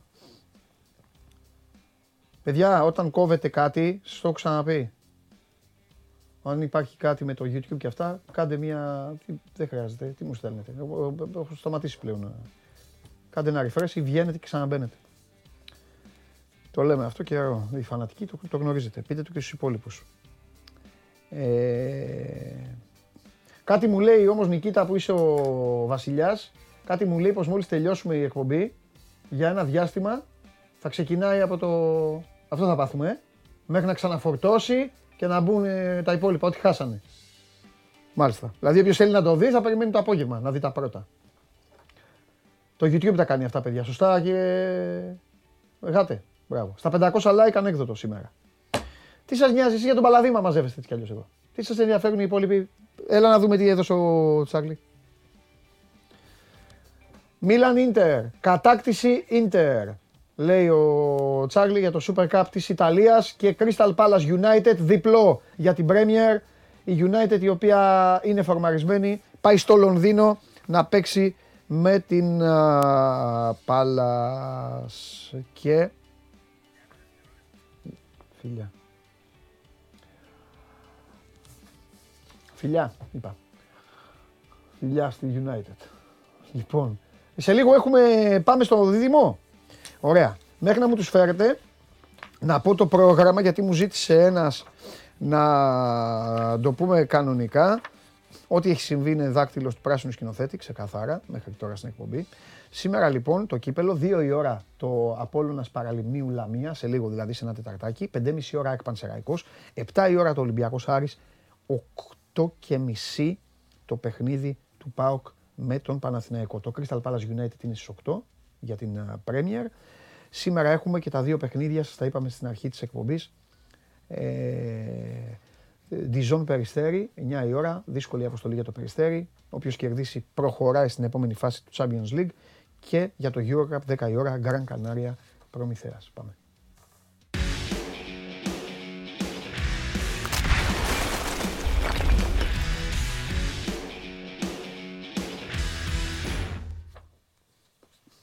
Ελάτε παιδιά. Τα σέβη μου. Και τα δικά μου, κύριε Παντελή. Γεια σου Σάββα. Γεια σου Σάββα. Λοιπόν, επειδή ο Κώστας είναι εκτός για μια σοβαρή υποχρέωση, δεν θα σας κρατήσω πάρα πολύ. Θα πούμε αυτά που πρέπει να πούμε και αύριο θα πούμε πολλά περισσότερα. Οπότε να ξεκινήσουμε με τον Κώστα. Ναι. Λοιπόν, πρώτα απ' όλα υπάρχει κάτι διαφορετικό σε σχέση με αυτά που συζητήσαμε χθες? Όχι, σε ό,τι έχει να κάνει με τα πλάνα, εγώ βλέπω να καταλήγει. Ναι. Σε σχήμα με Μπερνάρ στο 10 να παίξει ο Βέρμπιτς, ναι, και το θεωρώ αρκετά πιθανό πλέον να μην ξεκινήσει ο Ρουμπέν ή ο Τσέριν. Εγώ πιστεύω ότι ο Ρουμπέν θα μείνει έξω, ναι, να είναι δίδυμο ο Τσέριν με τον Κουρμπέλη στον άξονα της μεσαίας γραμμής. Και ο Μπερνάρ. Ιωαννίδης κορυφή, διευκρινίζουμε. Μπερνάρ στο 10, Παλάσιος Βέρμπιτς στα φτερά. Κανονικά, ναι. Και Βαγιανίδης και γιατί πήγε πολύ καλά στους Ρωσιμάδες στο παιχνίδι με τον Μπαζιάννινα. Ωραία. Και γιατί θεωρεί ότι αξίζει να υπερφορτώσει λίγο περισσότερο δεξιά πλευρά του και να το χτυπήσει τον ΠΑΟΚ από αυτό το κομμάτι, όπως είχε κάνει κατά διαστήματα και στον αγώνα του πρωταθλήματος πριν από σχεδόν 3 μήνες. Ναι. 3,5 μήνες. Έχει θέμα το ΠΑΟΚ, του λείπουν παίχτες, έχει τραυματίες. Δεν είναι η αριστερή του πλευρά, έχει ζητήματα, οπότε εκτιμώ ότι μπορεί να χτυπήσει από αυτήν την πλευρά. Γιωβάνοβιτς φορτώνεται στο Βαγιανίδη που έχει, ό,τι και να λέμε, είναι ο μπακ από τους 3 τους δεξιούς του Παναθηναϊκού, που είναι ο πλέον μπουκαδόρος. Ναι. Να σου πω, να πω μια εξυπνάδα τώρα. Περιμένεις, ναι, Παναθηναϊκό τελείως διαφορετικό και από το πρώτο ημίχρονο της Τούμπας και από το δεύτερο όμως, Ναι. Και εγώ. Νομίζω ότι θα προσπαθήσει ο Γιωβάνοβιτς να το. Δεν ξέρω αν θα το κάνει, είναι δύσκολο. Δεν παίζει τώρα σε οποιοδήποτε μάτς, παίζει στην Τούμπα, έτσι. Μπορεί να πάρει μπάλα. Να κρατήσει και βασικά να το κυκλοφορήσει, να το τσουλήσει αυτός, να το ορίσει ο ίδιος το τέμπο του παιχνιδιού. Δεν θα σου πω ότι είναι εύκολο, αλλά αυτό θα εξαρτηθεί σε μεγάλο βαθμό από το πώς θα υπάρχουν οι συνεργασίες στο. Και στον άξονα του Κουρμπέλη, να είναι και ο Κουρμπέλης καλά και ο Τσέριν καλά, και βεβαίως να μπορούν να παίξουν σε πιο χαμηλά μέτρα μαζί με τον Μπερνάρ και τους ακραίους. Ναι. Αν το κάνει αυτό, μπορεί να το πει. Δεν είναι εύκολο. Ναι, ναι. Καλά, δεν θα σε ρωτήσω τα ίδια τα χθεσινά περί σημασίας για τη φθορά των συνεχόμενων αγώνων και. Δεν είναι Αύγουστο. Απλά καθόμουν, το έχουν πει και παίκτες, δεν τους αρέσει καθόλου να παίζουν συνεχόμενα με την ίδια ομάδα. Δεν είναι. Όχι, δεν είναι ωραίο. Το ξέρω και εγώ με παίκτες που μιλήσει και ίδιοι αυτό μου λένε. Όχι, δεν είναι ωραίο να παίξει αυτή τη διαδικασία. Γιατί, να σου πω κάτι, άσου παίκτες. Γιατί θες εσύ, νομίζεις, θέλει να παίζει το ίδιο, να βλέπεις το ίδιο παιχνίδι. Όχι, θέλει ποικιλία τώρα. Η μπάλα θέλει ποικιλία, δεν είναι δεδομένο. Απλά η κλωσιάδη είναι δύο πράγματα. Αυτά τα μάτσα με τον ΠΑΟΚ είναι ένα pre-game. Τον play-off ουσιαστικά για τον Παναθηναϊκό. Ναι. Δηλαδή το κάνα 3 μέρες μάτς τέτοιου επίπεδου. Ναι, απλά το ένα είναι τίτλος. Απλά άκου να δεις τι γίνεται τώρα με τον Παναθηναϊκό. Το ένα είναι τίτλος και το άλλο είναι. Μου ήρθε ωραία. Φτού και από την αρχή. Άμα δεν κερδίσει. Κυριολεκτικά φτού και από την αρχή. Συμφωνώ. Καταλαβες. Οπότε τον καταλαβαίνω εγώ τώρα το Γιωβάνοβιτς. Σήμερα να είναι τώρα στο δωμάτιο κλεισμένος και να λέει. Πώς θα γίνει να τη βγάλω αυτή την τριάδα όσο γίνεται πιο καθαρά. Δηλαδή ο Γιωβάνοβιτς θέλει να πάρει το μάτς η γη να γυρίσει ανάποδα την Κυριακή. Ανάποδα η γη να γυρίσει ανάποδα. Δέχομαι το χθεσινό ότι θα με κυνήγαγε, δεν θα μου ξαναμίλαγε. Και πιστεύω ότι στο κύπελο θέλει απλά να το αρπάξει, να το βουτήξει. Να το κλέψει, ρε πέρα, να το πάρει. Αν του πεις 2-0-0 και γκολ στο 90. Αυτά τα γκολ που βάζεις στο 94, εκεί, αυτό ένα τέτοιο. Ένα τέτοιο θέλει. Δεν τον νοιάζει. Θες να ψάχνεις ρεπόρτερ, εσύ να τρώμε σαν σκομίε. Εντάξει, να κάνουμε. Θες να ψάχνεις ρεπόρτερ. Τι, τους ρεπόρτερ θα κοιτάζεις το Γιωβάνο. Θα σου έρθουμε με το Γιωβάνος, θα σου φέρουμε γλυκά. Όχι, πιστεύω ότι θέλει να δώσει συνέχεια Παναθηναϊκός στην εικόνα που είχε στα Γιάννενα και να συνεχίσει να δείξει ότι όντως επιστρέφει στο ποδόσφαιρό του. Ναι. Αν την έχει ξεπεράσει αυτή την όποια, τότε φερμάρισμα δεν θα το πω αγωνιστική εκκρίση. Ναι. Δεν φορμάριζε είχε τις προηγούμενες εβδομάδες. Είναι μια καλή ευκαιρία να το αποδείξει τώρα στα παιχνίδια που έρχονται με τον ΠΑΟΚ. Είναι πολύ περίεργο το απόψινό. Η Κυριακή είναι πιο ξεκάθαρη. Το απόψινό είναι πολύ περίεργο και από τον ΠΑΟΚ. Συμφωνώ. Και από τον ΠΑΟΚ και από τον Λουτσέσκου πώς θα το διαχειριστεί και γενικά ο οργανισμός. Συμφωνώ 100%. Γιατί και στον ΠΑΟΚ, κοίταξε να δεις. Μπορεί ο Σάββας να μην το καταλαβαίνει που του το λέω. Αλλά η κατάσταση του ΠΑΟΚ είναι κουκιά μετρημένα αυτή τη στιγμή. Ο ΠΑΟΚ είναι μια ομάδα στην οποία δεν μπορείς να έχεις πρωταθληματική εμπιστοσύνη. Τελεία. Το κύπελο του δίνει την ευκαιρία, Κώστα μου, του ΠΑΟΚ να περάσει τον Παναθηναϊκό. Ναι, ξέρεις τι είναι για τον ΠΑΟΚ να ξέρει ότι μετά από 4 μήνες θα παίξει τελικό. Αυτό ακριβώς. Όποιος περάσει, αυτό να το ξαναθυμίσουμε στον κόσμο. Όποιος περάσει από αυτό το ζευγάρι, κατά 95% είναι τελικό. Αυτό. Ναι. Λοιπόν, και ένα υποτιθέμενο 2-0 του ΠΑΟΚ, λέμε τώρα, αλλά αυτής εδώ είναι που φτύνεις. Λοιπόν, έτσι μπράβο. Λοιπόν, και ένα τι ταινιάρα έχω φτιάξει εδώ, ξέρουμε και τους ρόλους. Λοιπόν, και ένα υποτιθέμενο 2-0 του ΠΑΟΚ σήμερα αλλάζει όλη την ιστορία. Εντάξει, δεν το ξαναλέω. Κόλλησε. Με 2-0 σήμερα. Κόλλησε, Σάβα, κόλλησε. Τον έφαγες. Κόλλησε έτσι. Τι έχετε κάνει. Δεν χρειάζεται να φορτώσει το YouTube το υπόλοιπο της εκπομπής. Το μπροστά, τι να το δουν, θα βλέπουν αυτό. Κάτσε να τον ξαναφέρω, περίμενε. Να τον ξαναφέρω, να πει και με τα γραφικά αν υπάρχει τίποτα και να τον διώξουμε τον άνθρωπο γιατί είναι έξω. Απλά να σου πω ότι με 2-0 σήμερα να περιμένεις χαμό και στυλοφόρο. Χαμό τι εννοείς? Ότι ο ΠΑΟΚ θα έχει πολλές πιθανότητες να πάρει το παιχνίδι και το επόμενο. Εννοείς του πρωταθλήματος. Ναι. Γιατί ο ΠΑΟΚ είναι ομάδα ψυχολογίας. Ναι. Να το ξέρεις. Όσο κερδίζει, ανεβάζει την αυτοπεποίθησή του και αυτό τον κάνει πιο επικίνδυνο. Άρα αυτή τη στιγμή τι μας λες? Μας λες λοιπόν ότι το σημερινό παιχνίδι... Τι? Γιατί ο ΠΑΟΚ δεν έχει κερδίσει. Ναι, θα σου το έλεγα αυτό. Έχει τα πογγέλα. Υπάρχει σχετικά καλή ψυχολογία γιατί θεωρούν ότι το γεγονός ότι έκανε τόσο πολλές ευκαιρίες, ότι ήταν τόσο παραγωγικός στην επίθεση... Ναι. Ναι. Κρατάει ψηλά το ηθικό τους. Ωραία. Δεν τους έχει ρίξει την ψυχολογία. Κάτσε λίγο, Σάβα μου. Λοιπόν, Κώστα μου, για να σε αφήσω, πες μου κάτι. Από τα υπόλοιπα υπάρχει κάτι ή τώρα είναι ΠΑΟΚ εποχή, οπότε αυτό που μου είπες και χθες. Αν και δεν έχει χρόνο μετά Παναθηναϊκός, πόσο εδώ θα μένει? Μέχρι το τέλος της εβδομάδας σου ξαναλέω ότι θα έχουμε εξέλιξη οπωσδήποτε στο θέμα του βασικού εξτρέμ. Α, ναι, το είπες χθες. Και ο Παναθηναϊκός θα πάει και άλλον ποδοσφαιριστή. Ψάχνει ποδοσφαιριστή που θα παίζεις σε όλες τις θέσεις πίσω από το φορ. Ναι. Και τύπου Λίγκρ, σίγουρα τον ενδιαφέρει ο Τσέχος, ο διεθνής Τσέχος της Σλάβια Πράγας. Παρά το γεγονός ότι οι Τσέχοι λένε ότι η Σλάβια θέλει 7 εκατομμύρια ευρώ, δεν πρόκειται ποτέ να πάρει από κανένα 7 εκατομμύρια ευρώ για τον Λίγκρ. Ναι. Το κρατάμε το όνομά του στην άκρη, αλλά ψάχνει για να έχουμε πιο καθαρή εικόνα τέτοιου είδους ποδοσφαιριστή ο Παναθηναϊκός. Ναι. Που να μπορεί να του υπηρετήσει όλες τις θέσεις πίσω από τον επιθετικό και να είναι ένας all-arounder. Ανεξάρτητα από τον εξτρέμ που θα αποκτήσει.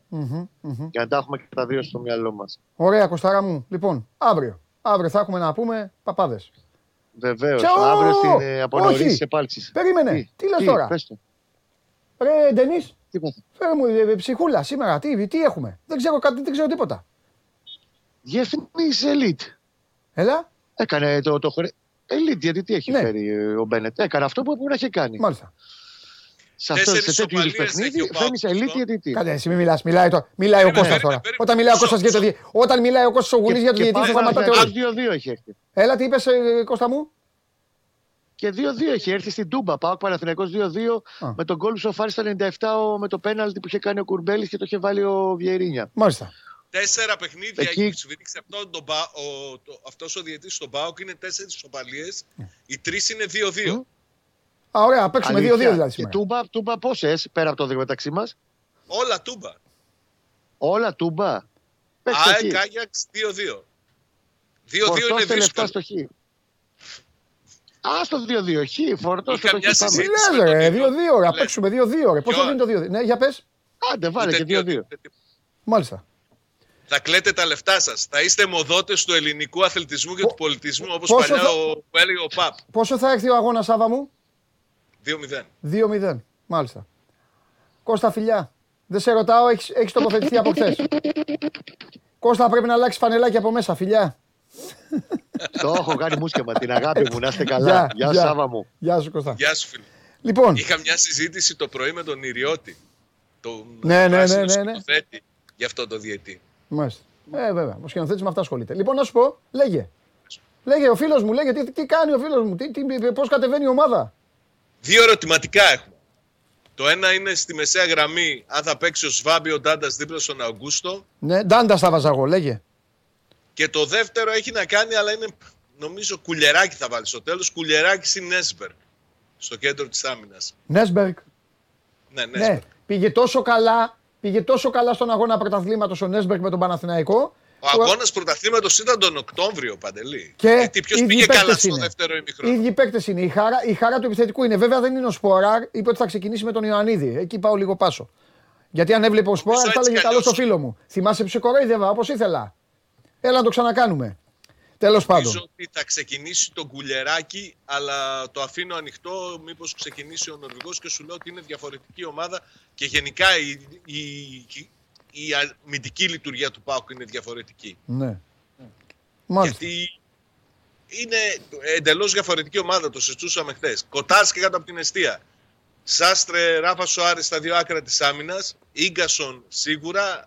Κουλιεράκη σηκάζω εγώ. Ή Νέσμπερκ στο κέντρο της άμυνας μαζί του. Ντάγκλας Αυγούστος, Βάμπι, Ντάντας στη μεσαία γραμμή. Η τριάδα δεν αλλάζει. Θα έχει τον Άρη, θα έχει τον Κωνσταντέλια, θα έχει και τον Ζίβκοβιτς. Στην κορυφή της επίδεσης θα είναι ο Νέλσον Ολιβέρα, αν και έγιναν και κάποιες δοκιμές, κάποιες σκέψεις τουλάχιστον υπήρχαν για Μπράντον Τόμας. Αλλά νομίζω ότι αυτό το παιχνίδι δεν το χάσει ο Πορτογάλος, ο επιθετικός. Μάλιστα. Αυτή θα είναι η ενδεκάδα. Από εκεί και πέρα στον πάγκο έχει τον Τάισον για πρώτη φορά. Πιθανολογώ ότι θα πάρει και χρόνο συμμετοχής. Και εγώ. Κάποια στιγμή στο παιχνίδι. Από εναλλακτικές δεν υπάρχουν και πολλές, για να πούμε την αλήθεια. Ο Βιερίνη, αν χρειαστεί, θα αλλάξει κάποιον από τους δύο ακραίους. Όποιος από τους δύο χαφ θα μείνει εκτός, θα μπει κάποια στιγμή να πάρει ανάσες ένας από τους δύο κεντρικούς χαφ. Ο Τάισον είναι εκεί, ο Μπράντον Ντόμας θα είναι εκεί. Αυτά πάνω κάτω είναι λίγο σφιχτά τα πράγματα. Ωραία. Λοιπόν, πώς θα πάει, άκουσες τι είπε ο Γουλής, ότι θα την ψάξει την μπάλα, να την πάρει ο Παναθηναϊκός. Αυτό θα είναι δύσκολο να το καταφέρει, άκουσα που το είπε ο Κώστας. Νομίζω ότι ο ΠΑΟΚ θέλει να είναι κυριαρχικός τουλάχιστον στο γήπεδο του. Πιστεύω ότι θα μπει πολύ δυνατά στο παιχνίδι από την αρχή.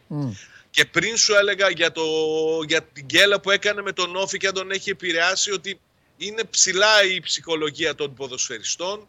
Ο Λουτσέσκου ήταν ήρεμος τις προηγούμενες ημέρες, έβλεπε ότι υπάρχει αποφασιστικότητα και υψηλό επίπεδο εγρήγορσης από τους ποδοσφαιριστές του. Αυτά με κάνουν να σκέφτομαι ότι ο Μπάκου θα μπει πολύ δυνατά στο παιχνίδι για να πάρει από την αρχή τα ενία του αγώνα. Και από εκεί και πέρα ξέρεις, ο ΠΑΟΚ θα προσπαθήσει να κρατήσει την μπάλα, να οργανώσει τις επιθέσεις του, να ψάξει τις αδύνατες πλευρές και να όσο μπορεί να κρατήσει και την ανασταλτική του λειτουργία σε καλά επίπεδα. Μάλιστα. Ο ΠΑΟΚ τα τελευταία 9 παιχνίδια έχει δεχτεί ένα γκολ, έτσι. Ναι. Καλά, αυτό δεν μου λέει τίποτα. Όταν δεν μπορεί να βάλει γκολ και πετάει βαθμούς όπως έκανε με τον Όφη ή το σημερινό παιχνίδι και να το πεις άμα έρθει 0-0. Βέβαια, ύπουλο είναι το 0-0, δεν βοηθάει και κανένα τόσο πολύ. Αλλά μετά την κατάργηση του εκτός έδρας γκολ. Σωστά, εκτός έδρας γκολ. Καταλαβαίνεις ότι δεν του δίνει και κανένα μεγάλο πλεονέκτημα να έρθει 0-0. Όχι, μα δεν θέλει. Ο ΠΑΟΚ θα δημιουργήσει ευκαιρίες. Το θέμα είναι αν θα τις εκμεταλλευτεί.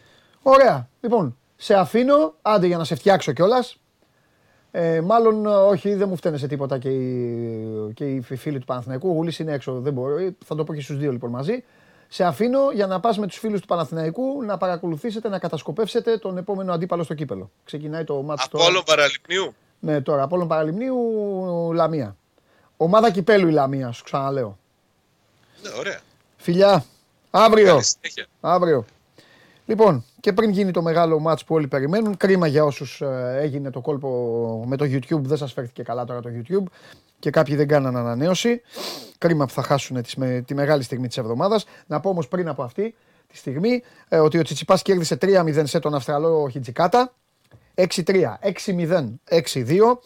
Προκρίθηκε στον τρίτο γύρο του Αυστραλιανού Open στους 32 και... Εκεί που πέρασε και η Σάκαρη, που κέρδισε την Αυστραλέζα εκεί, η οποία πανηγύριζε, φώναζε. Η Σάκαρη μου άρεσε. Μου άρεσε η Σάκαρη. Ποδοσφαιρική η Σάκαρη. Του είπε του διαιτητή. Την επόμενη φορά που θα πανηγυρίσει στο πρόσωπό μου, να δεις πώς θα στο κάνω εγώ το μαγαζί. Μπράβο. Έτσι είναι. Ωραία η Σάκαρη. Δίνει άλλο τόνο στο τένις, χειραψίες και συγγνώμη που πήρα τον πόντο με το δίχτυ και αυτά. Έτσι μπράβο. Την επόμενη φορά θα σου πω εγώ τι θα γίνει. Λοιπόν. Τσιτσιπάς λοιπόν θα παίξει με, ο άλλος λέει το Βαγγέλη θα τον βγάλεις.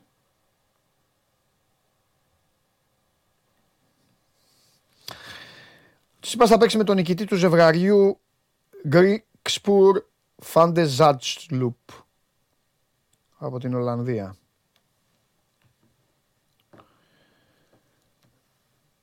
Ρε εσείς οι υπόλοιποι. Εντάξει, ένας τώρα βγήκε άνθρωπος, ρώτησε κάτι. Εσάς τους υπόλοιπους, τι σας έχω. Βέβαια, επαναλαμβάνω, υπάρχει τώρα το πρόβλημα, έτσι. Ότι μετά από αυτό που έκανε το YouTube, όταν θα ξεκινάει κάποιος να δει την εκπομπή, θα βλέπει ξαφνικά το Μάνο.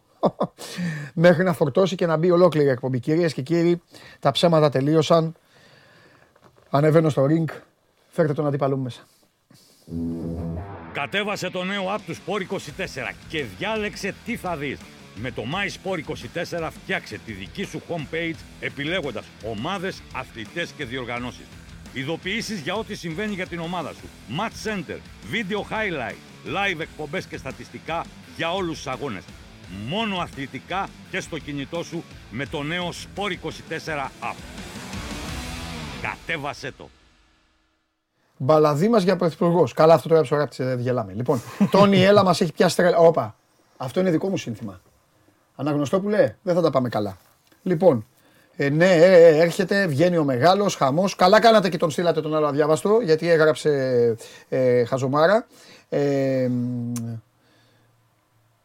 Γιάννης Χατζάκης, Μπαλαδίμα, βγες να χαρίσεις τώρα που μπορείς. Σε κανένα μήνα θα στον κόψει τον αέρα ο Παντέλος. Πρώτα απ' όλα, μισό λεπτό. Τι κανένα μήνα. Μισό λεπτό. Μισό λεπτό. Πρώτον, ο κύριος Μπαλαδίμας, να σε χαιρόμαστε. Ευχαριστώ πολύ. Και στουντιακός. Ευχαριστώ και στον αέρα. Ο κύριος Μπαλαδίμας ψιλοπαραδόθηκε. Δεν έφερε σήμερα καλεσμένο. Την άλλη εβδομάδα. Όχι. Την άλλη εβδομάδα μεγάλος αγώνας. Ωραία. Ακόμη μεγαλύτερος αγώνας. Θέλω τώρα να ξεκινήσουμε πριν πεις τα δικά σου. Θέλω να πω εγώ κάποια πράγματα. Ωραία. Έφερες εδώ το φίλο μας τον Βασίλη. Ναι. Το φίλος του Βασίλη δεν είναι φίλος μου γιατί πούλησε την ομάδα μας και πήγε στην WNBA. Πώς την είπαμε? WL Gaming. Πού θα πάει θα το πετύχω. WL Gaming. Ο Βασίλης ο οποίος είναι προπονητής διετίας. Πόσο είναι? Διετίας, ναι. Τώρα διανύει το δεύτερο του χρόνο. Ο φίλος μου λοιπόν ο Αντώνης Μπαλαδίμας και φίλος σας που είστε και φανατικοί του υποστηρικτές. Αν έχω καταλάβει καλά, επειδή είναι ο βασιλιάς, για μένα είναι ο βασιλιάς του gaming. Ζητώ συγγνώμη σε όλους τους άλλους που ασχολούνται με αυτό. Σε όλους τους άλλους ζητώ συγγνώμη. Και κυρίως μην γελάσετε απ' έξω και δεν με ενδιαφέρει πώς θα γελάσετε, εγώ τα λέω όλα. Και ζητώ συγγνώμη και κυρίως σε μια πολύ όμορφη κοπέλα που έχω δει στον ΟΤΕ, δεν καταλαβαίνω τι λέει. Κοπέλα μου όμορφη, δεν καταλαβαίνω τι λες, αλλά δεν πειράζει, είσαι πολύ όμορφη. Και μπράβο που μια έτσι κούκλα ασχολείται με αυτά. Πολλές. Πολλές. Και έρχονται και σε αυτά τα LOL. Εννοείται. Με Διαμαντόπουλο στα LOL. Λοιπόν, ο Μπαλαδίμας λοιπόν είναι ο βασιλιάς. Είναι ο βασιλιάς, τέλος. Αλλά αυτό δεν σημαίνει ότι και ο Παντελής Διαμαντόπουλος είναι άοπλος. Κύριε Μπαλαδίμα, μάλιστα, θα σε βάλω να ακούσεις κάτι και θα σου κάνω μια ερώτηση. Ωραία. Εντάξει. Είμαι έτοιμος. Ναι. Άκου προσεκτικά κάτι και θα σου κάνω μια ερώτηση. Ακούστε και οι υπόλοιποι. Λοιπόν, ελπίζω να μην μου το χαλάσετε απ' έξω. Χθες είπαμε κάποια πράγματα. Λοιπόν, πάμε να ακούσουμε έναν φίλο μας, ο οποίος δεν τον ξέρουμε καν τον άνθρωπο. Okay. Είναι κάπου στη γη, ανατολικά κάπου σίγουρα είναι. Mm-hmm. Κάνει τη δουλειά του. Για βάλε να ακούσουμε κάτι.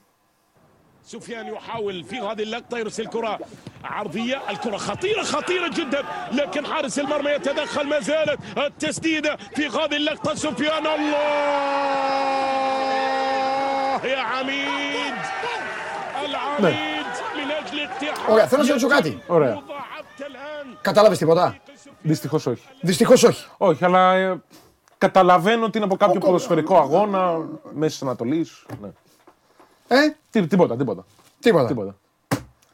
και το επόμενο. Ότι γίνεται εδώ πέρα στα Κιντεστάν και ο Ντόμιναν, ωραίο κοκκούν και φλάς από τον Νέιπεν. Ένα kill που παίρνουν οι Fox, το πρώτο σε αυτό το τελικό. Διπλό νόκαπ όμως από το Χάγκρι πάντα στο bot lane. Μπανανίτο και Ράξο δέχονται κάποια χίτα από τον Νέιμεξ. Και τα Γιούζα Ρόλα, ακόμα ένα χούξο όμως του Μπάκο πάνω στον Ντόμιναν. Θέλει να συνεχίσει να κυνηγάει ο Μπάκο βασικά. Το μιλάνε τον Γκρέ και θα το ρίξει. Σαν down που παίρνει ο Μπάκο πάνω στον Ντόμι ακόμα μια φορά. Όμως εδώ πέρα ωραίο ulti του Ράξο κάνει νόκαπ 2 άτομα ο Μπάκο να έχει πρόβλημα. Ο οποίος όμως κάνει στόβο ulti από τον Μπανανίτο. Φλασάρει ο Χάγκρι πάντα εν τέλει πιάνει το Ράξο, θα πέσουν από τον Fox. Και τώρα θες να μου πεις εσύ και αυτή όλα. Ότι εγώ είμαι παλαβός. Όλα. Θέλετε να μου πείτε εσύ και αυτοί εδώ που λένε έλα τον άρα μου και αυτά, ότι εγώ έχω πρόβλημα. Δεν είπα ποτέ κάτι τέτοιο. Είπα ότι είναι απειρία. Το πόσα όπλα έχω για την πάρτι σας και για αυτόν εδώ, δεν ξέρετε τι μπορώ να βγάλω. Λοιπόν, ήταν η φωνούλα η δική σου, ο shutdown. Εγώ αν άκουγα shutdown θα βγάζα τα καλώδια. Θα το κλείνα. Εντάξει. Παρεμφερές. Δεν κατάλαβα καν τι είπες. Ναι. Παρεμφερές. Ο άλλος ήταν ο Βασίλης. Και ο Βασίλης. Ναι, ναι. Μάλιστα. Και ο άλλος ήταν ο Βασίλης, ναι. Ναι. Τι κάνατε ρε φίλε εκεί; Σχολιάζουμε τον αγώνα. Και ποιος τα καταλαβαίνει ρε φίλε αυτά που λέτε; Αυτοί που ασχολούνται με το παιχνίδι. Και τα καταλαβαίνουν αυτά. Εννοείται. Καταλαβαίνουν όλα αυτά, όλα. Όπως τα έλεγε ο Βασίλης. Όλα. Τα καταλαβαίνουν. Ναι. Πολλές φορές τώρα, για να είμαστε ειλικρινείς, μπορούμε να σχολιάσουμε λίγο μη εξονυχιστικά κάτι, ώστε να το καταλάβει και κάποιος ο οποίος τώρα ασχολείται μαζί με το παιχνίδι. Αυτό ήταν μη εξονυχιστικό. Όχι, αυτό ήταν πλήρης ανάλυση. Ναι. Αυτό το συγκεκριμένο απόσπασμα είναι όταν συγκρούνται και οι 10 παίχτες μέσα στο παιχνίδι και πρέπει να περιγράφεις όντως εξονυχιστικά το τι γίνεται στη συγκεκριμένη μάχη. Οι οποίες μάχες είναι πολλές μέσα στο ένα παιχνίδι, 30 λεπτών, 40. Αυτά που λέγατε. Ναι. Είναι ορολογία. Ορολογία. Και πώς θα διαβάζουμε. Ορολογία, ονόματα, όχι.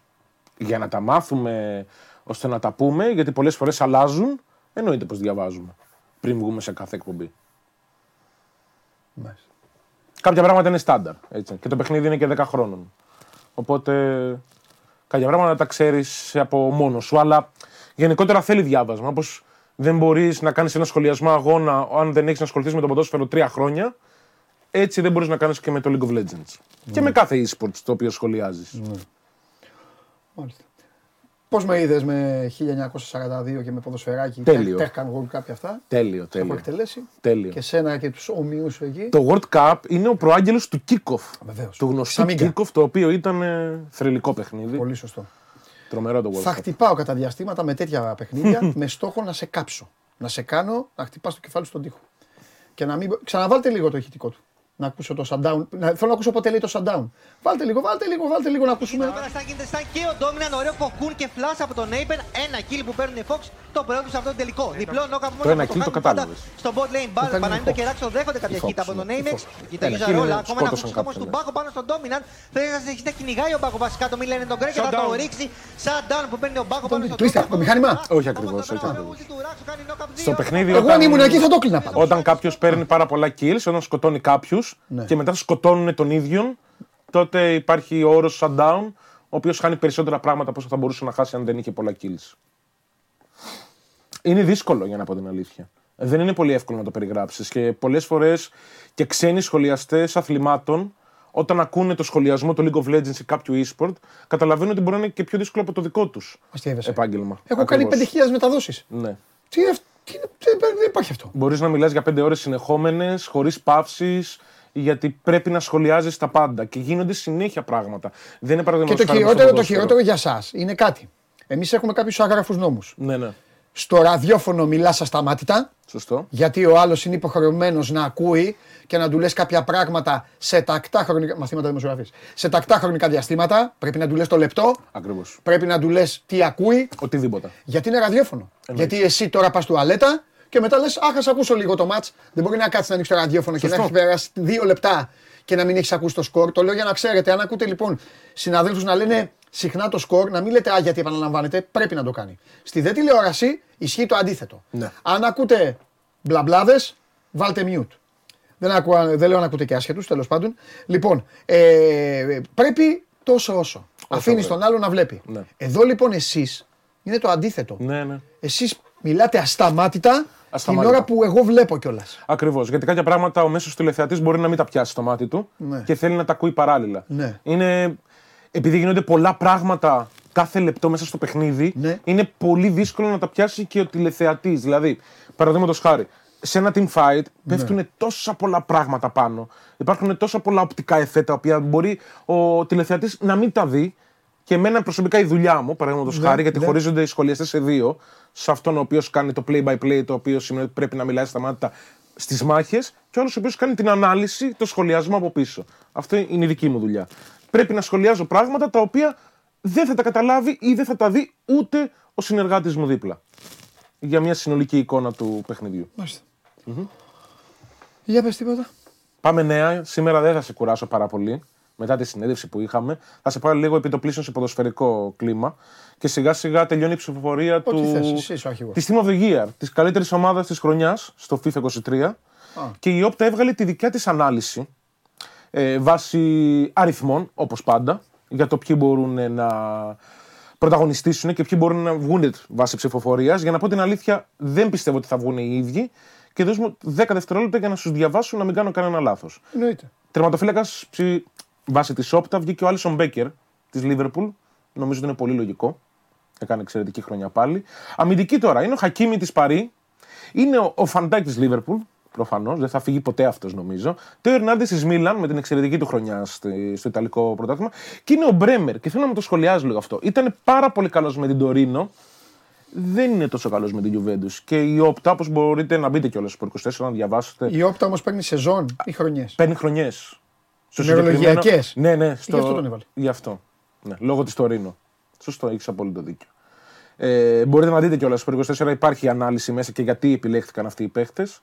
Η μέση προφανώς και θα είναι ο Κέβιν Ντε Μπρόινε, ο Ρόντρι της Μπαρτσελόνα και ο Τόνι Κρός, ο οποίος δεν θα φύγει ποτέ, όσο η Real Madrid σηκώνει Champions League, αυτός θα είναι μέσα.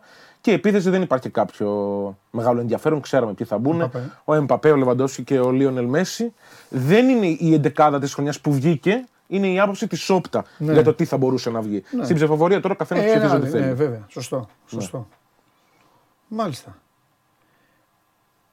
Θα βγει κανένα. Ρε παιδί μου, θα σου κάνω μια ερώτηση τώρα. Τέλεια.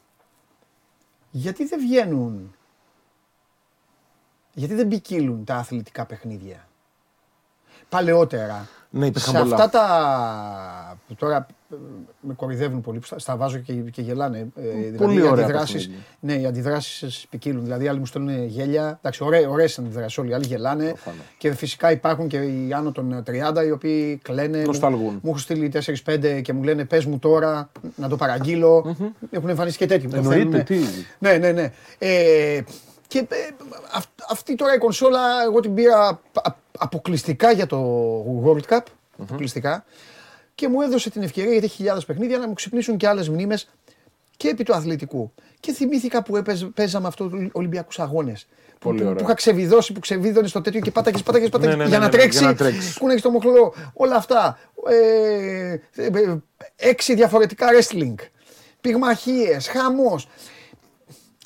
Τώρα υπάρχουν ό,τι έχει κάνει η EA Sports ως συμφωνία, ας πούμε, με το WWE, με το UFC. Πολύ, ναι, 2K Games. Δεν υπάρχουν όμως, ρε παιδί μου, συμφωνείς. Δεν υπάρχουν πολλά παιχνίδια. Δηλαδή, 5 διαφορετικά τένις, βόλεϊ, Ολυμπιακά αγωνίσματα και αυτά. Αυτό είναι. Δεν πουλάνε. Όχι, δεν είναι ότι δεν πουλάνε. Είναι ότι όσο όλα πηγαίνουν στο franchise, τότε λιγοστεύουν και οι επιλογές. Δηλαδή η FIFA έκλεινε αποκλειστικά συμβόλαια μαζί με το Pro τότε σε όλες τις άλλες ομάδες. Οπότε το να φτιάξουμε εμείς οι δύο ένα βιντεοπαιχνίδι ποδοσφαίρου θα ήταν όλα τα ονόματα ό,τι να είναι. Δεν θα είχαμε τα δικαιώματα, δεν θα είχαμε σήματα, εμβλήματα, γήπεδα, φανέλες και αυτά. Ίδιο με το wrestling. Το WWE παραδείγματος χάρη είναι το μοναδικό αυτή τη στιγμή που είναι τόσο μεγάλο. Μαζί με άλλο ένα το οποίο και αυτό τώρα θα βγάλει το δικό του βιντεοπαιχνίδι. NBA ένα. Euroleague κανένας δεν θα ρισκάρει να βγάλει ένα βιντεοπαιχνίδι. Οπότε. Παράδειγμα, μπράβο. Έψαχνα τόσο καιρό. Δεν μ' αρέσουν εμένα. Ούτε εγώ πρώτα απ' όλα δεν παίζω σε υπολογιστή. Οπότε όλα αυτά τα βάλε και πατς και βάλε και αυτά. Εγώ δεν τα ξέρω, δεν έχω ασχοληθεί, δεν έχω κάνει τέτοιο πράγμα. Στο NBA μόνο έτσι γίνεται πια να παίξεις Euroleague. Ναι, αυτό λέω. Γιατί ρε παιδί μου δεν βγαίνει μια εταιρεία να φτιάξει ένα. Δεν λέω manager. Υπήρχε παλιά ένα manager Euroleague. Και ακόμα νομίζω ότι υπάρχει. Ήταν και πορτοκαλί χρώμα, θυμάμαι. Στο χρώμα του μπάσκετ. Γιατί δεν φτιάχνουν ρε παιδί μου σε μια κονσόλα? Είναι λίγο ρίσκο. Δηλαδή, οκ, εγώ και εσύ θα το παίξουμε το EuroLeague και θα το παίζουμε κάθε χρόνο και θα το βγάζουμε. Αλλά δεν ασχολείται τόσο πολύ η Ευρώπη μαζί με τον μπάσκετ. Ασχολείται μεν, αλλά όχι στο να αναπτύξει ένα παιχνίδι και να έχει και συνέχεια. Για να το βγάλουν μια φορά μπορεί. Δεν θα το πάρουν οι Άγγλοι, οι Γερμανοί, οι Δάκηδες. Ακριβώς. Οι Ισπανοί, οι Ιταλοί και οι Έλληνες. Θα πάρουν και οι Βαλκάνοι. Ναι. Και οι Τούρκοι. Και οι Τούρκοι εννοείται. Μέχρι εκεί. Ενώ το NBA είναι και λίγο πιο show. Ξέρουν τι θα κάνουν. Δηλαδή στο NBA βγαίνει το 2K, το κλασικό. Μπορεί να βγει στον χρόνο ένα jam. Από τα παλιά, με δύο εναντίον δύο, υπάρχουν δηλαδή επιλογές. Μέχρι εκεί. Αλλά είναι φάση συμβολέων. Γι' αυτό δεν μπορείς να φτιάξεις κάτι καινούργιο. Ναι. Επίσης, άλλο τώρα. Σήμερα θα μου λύσεις τα παιχνιδιάρικα μου τέτοια, τα δικά μου. Επίσης, είχα φτάσει σε ένα σημείο και έπαιρνα ένα FIFA και μετά το ξανά έπαιρνα μετά από 2 χρόνια. Ναι. Χρόνο παρά χρόνο. Δεν πρέπει να εμπλουτίσουν πράγματα κι άλλο. Δηλαδή, ακόμη και ως προς το γούστο. Να βάλουν βάρα, ας πούμε, να βάλουν τέτοια πράγματα. Το μεγάλο παράπονο όλων αυτών των οποίων παίζουν. Ρίχνανε πολύ στο gameplay το βάρος τους, να σε δυσκολέψουν ή να σε κάνουν, και όχι πάντα. Και αφήναν όλα τα υπόλοιπα. Δηλαδή. Για να πούμε λίγο του στραβού το δίκαιο, το FIFA είναι μια πολύ καλοκουρδισμένη μηχανή εσόδων. Βγάζει πάρα πολλά χρήματα. Οπότε η ομάδα που κερδίζει δεν αλλάζει. Το online gaming του FIFA και ότι χτίζεις κάθε χρόνο την ομάδα σου και αγοράζεις κάρτες και φακελάκια και όλα αυτά. Δεν το κάνω εγώ. Ούτε κι εγώ. Δεν παίζω online. Παίζω μόνο στο offline με φίλους. Δεν παίζω καν στον υπολογιστή εγώ. Δεν μπορώ. Δεν έχω συνηθίσει. Δεν έχω μάθει. Στις κονσόλες αγοράζεις. Παίζω στην κονσόλα. Ναι, δεν το κάνω. Ναι. Δηλαδή ο De Bruyne π.χ. τώρα θα βγει παίξει χρονιάς για ακόμα μια φορά. Η κάρτα του μπορεί να στοιχίζει 600.000 gold. Αυτά τα 600.000 gold μπορούν να είναι περίπου στα 50 φακελάκια μέχρι να τον τύχεις. Και πρέπει να τον έχεις. Γιατί άμα παίξεις online με τον άλλον, μπορεί να έχει την καλύτερη ομάδα. Γιατί ο άλλος δεν τρέπεται να ρίξει 10.000 στο FIFA. Και πάει έτσι. Οπότε, το FIFA 22 δεν αναβαθμίζει τις μεταγραφές που γίνονται στο FIFA 23 την επόμενη χρονιά. Οπότε σε αναγκάζει να παίξεις αυτό. Και αν θες να παίξεις online παιχνίδι, πρέπει πάλι να πάρεις το παιχνίδι της επόμενης χρονιάς. Και πάει έτσι. Κατάλαβα. Το αφήνει δηλαδή η εταιρεία το προηγούμενο της παιχνίδι, ακόμα και αν έχει βγει ένα χρόνο, και πηγαίνει κατευθείαν στο επόμενο. Όπως γίνεται τώρα πια και με το NBA 2K. Ναι. Μα το 2K, ας πούμε, επειδή το στέλνει τώρα ένας φίλος μας. Το τελευταίο μου 2K, γελάστε, ήταν το 17. Ξέρεις γιατί? Είχε ομάδες Ευρωλίγκας. Ήταν το τελευταίο που είχε ομάδες της Ευρωλίγκας. Αυτό. Ναι. Εγώ μετά βγαίνει το 2K και λέει δεν έχει Ευρωλίγκα, τέλος, δεν ξαναπέζω. Μπορεί να μην πήρε δικαιώματα. Ναι, αλλά δεν ξαναπέζω. Της Euroleague ήταν τέλειο. Έχω αυτό. Τέλειο. Και τι έγινε? Και νομίζω είχε πόσες ομάδες, 10. Πρέπει να είχε πολλές. Είχε. Έτσι και όλα. Τι άλλο, έχουν στείλει πολλά παιδιά ότι αλλάζει τώρα το FIFA, λέει, από το 24. Αυτό ήταν το τελευταίο. Αλλάζει ονομασία. Τι εννοούν? Αλλάζει ονομασία. Δεν συνεχίστηκε η συνεργασία της eSports μαζί με τη FIFA. Ωραία. Και απλά θα λέγεται eSports FC. Χάνει την ονομασία του FIFA. Και αυτό φέρνει πολλές αναταράξεις. Αυτό πρέπει να πω. Τι πάλι θα ζήσουμε εποχές. Αθηνάκος και Πελοπόννησος. Δεν ξέρω. Στο Pro ήταν αυτά. Στο Pro ήταν, ναι. Το FIFA πάντα έχει δικαιώματα. Ήταν μεγάλος λόγος για μένα τότε να ξενερώνω και να μην παίζω Pro. Εγώ δεν έπαιζα Juventus, δεν έπαιρνα το FIFA επειδή δεν είχε Juventus και δεν είχε Piemonte Calcio. Εντάξει, είχε τους παίχτες, αλλά μέχρι εκεί. Μπορεί να γίνει θέμα τώρα. Και τώρα τι θα κάνει? Περίμενε. Θα τα δίνει όπου. Δηλαδή, κινδυνεύουμε να υπάρξουν 5-6 παιχνίδια ξαφνικά που να έχουν από 5-7 ομάδες διαφορετικές. 5-6 δεν ξέρω. Θα είναι μεγάλο φιάσκο. 5-6 δεν ξέρω. Μπορεί να ανέβει λίγο το Pro. Το Pro λέγεται πια eFootball. Οκ. Μπορεί. Να ανέβει ως τι, να πάρει. να πάρει πράγματα. Όπως είχε πάρει π.χ. φέτος την Bayern. Ναι. Αλλά. Ναι, αλλά για την Bayern. Ποιος θα πάρει για την Bayern. Ναι, ναι, κατάλαβες. Δεν ξέρει κανένας. Δηλαδή είναι η πρώτη φορά που γίνεται αυτό. Θυμάμαι FIFA έβγαινε. Και γιατί ρε μεγαλετώνει. Αυτό παρέχει αυτομάτως όμως, θα έλεγα, την ευκαιρία στις ίδιες ομάδες να οικονομήσουν. Σίγουρα. Τι εννοώ. Αν βγάλει Λίβερπουλάρα ένα ποδοσφαιράκι, θα το πληρώσει, θα το στηρίξει και θα πει Λίβερπουλ, εμένα η ομάδα μου είναι μέσα εδώ. Μόνη της. Μπορεί να πάει Λίβερπουλ και σε άλλες πέντε να πει ελάτε εδώ μαζί. Να κάνουν οι ομάδες μόνο. Ναι. Να κάνει η Πρέμιερ ένα δικό της. Εγώ το έχω πάρει να ξέρεις αυτό. Της Πρέμιερ. Και να έχει μόνο όμως την Πρέμιερ Λίγκ. Ναι, αχ, την Πρέμιερ Λίγκ. Αυτό και μετά. Και τι έγινε. Πόσο τιμή θα έχει. Α, εννοείς να έχει και Ευρώπη. Θα έχει, αλλά θα λέγονται Πιεμόντε. Αυτό είναι το μεγάλο πρόβλημα. Ότι στο FIFA, επειδή έχει διαλύσει το πρώτο τόσα χρόνια. Ναι. Από το 17, αν δεν κάνω λάθος, όταν άρχισε το online να γίνεται πολύ δυνατό. Ναι. Αυτό είναι και το μεγάλο θέμα. Το online mode του FIFA δεν συγκρίνεται. Και το database το οποίο έχει και το player base το οποίο έχει, πόσοι παίχτες παίζουν, πόσοι παίχτες διαγωνίζονται μέσα. Έχουν κάνει εξαιρετική δουλειά γενικά. Σίγουρα. Δεν θα είναι τα ονόματα και δεν θα είναι τέτοιο. Μπορεί να κρατήσουν τα δικαιώματα των ομάδων και να αλλάξουν πράγματα. Π.χ. να μην έχει το Champions League. Δεν ξέρεις τι θα γίνει μαζί με την UEFA επίσης. Γιατί κάθε χρόνο αυτά ανανεώνονται. Η Juventus τώρα υπάρχει στο FIFA. Κάθε χρόνο μπορεί να αλλάξει αυτό το πράγμα. Δεν ξέρεις πώς μπορεί να πάει. Τα πρόσφατα leaks τα οποία έχουν βγει είναι ότι κάπως θα μείνουν οι ίδια τα πράγματα. Ναι. Τουλάχιστον για το FIFA 24, που δεν θα λέγεται 24. Μετά δεν ξέρουμε. Μετά. Γιατί μπορεί να έχουν κλείσει ωραία, δικαιώματα ομάδων. Θα πάρουμε το 24 λοιπόν, γιατί ποτέ δεν ξέρουμε τι μετά τι θα μας ενημερώσει. Ναι. Και θα είναι και νομίζω και διαφορετικού στυλ. Αφού θα λέγεται eSports FC, θα είναι εντελώς διαφορετικό. Μάλιστα. Ωραία.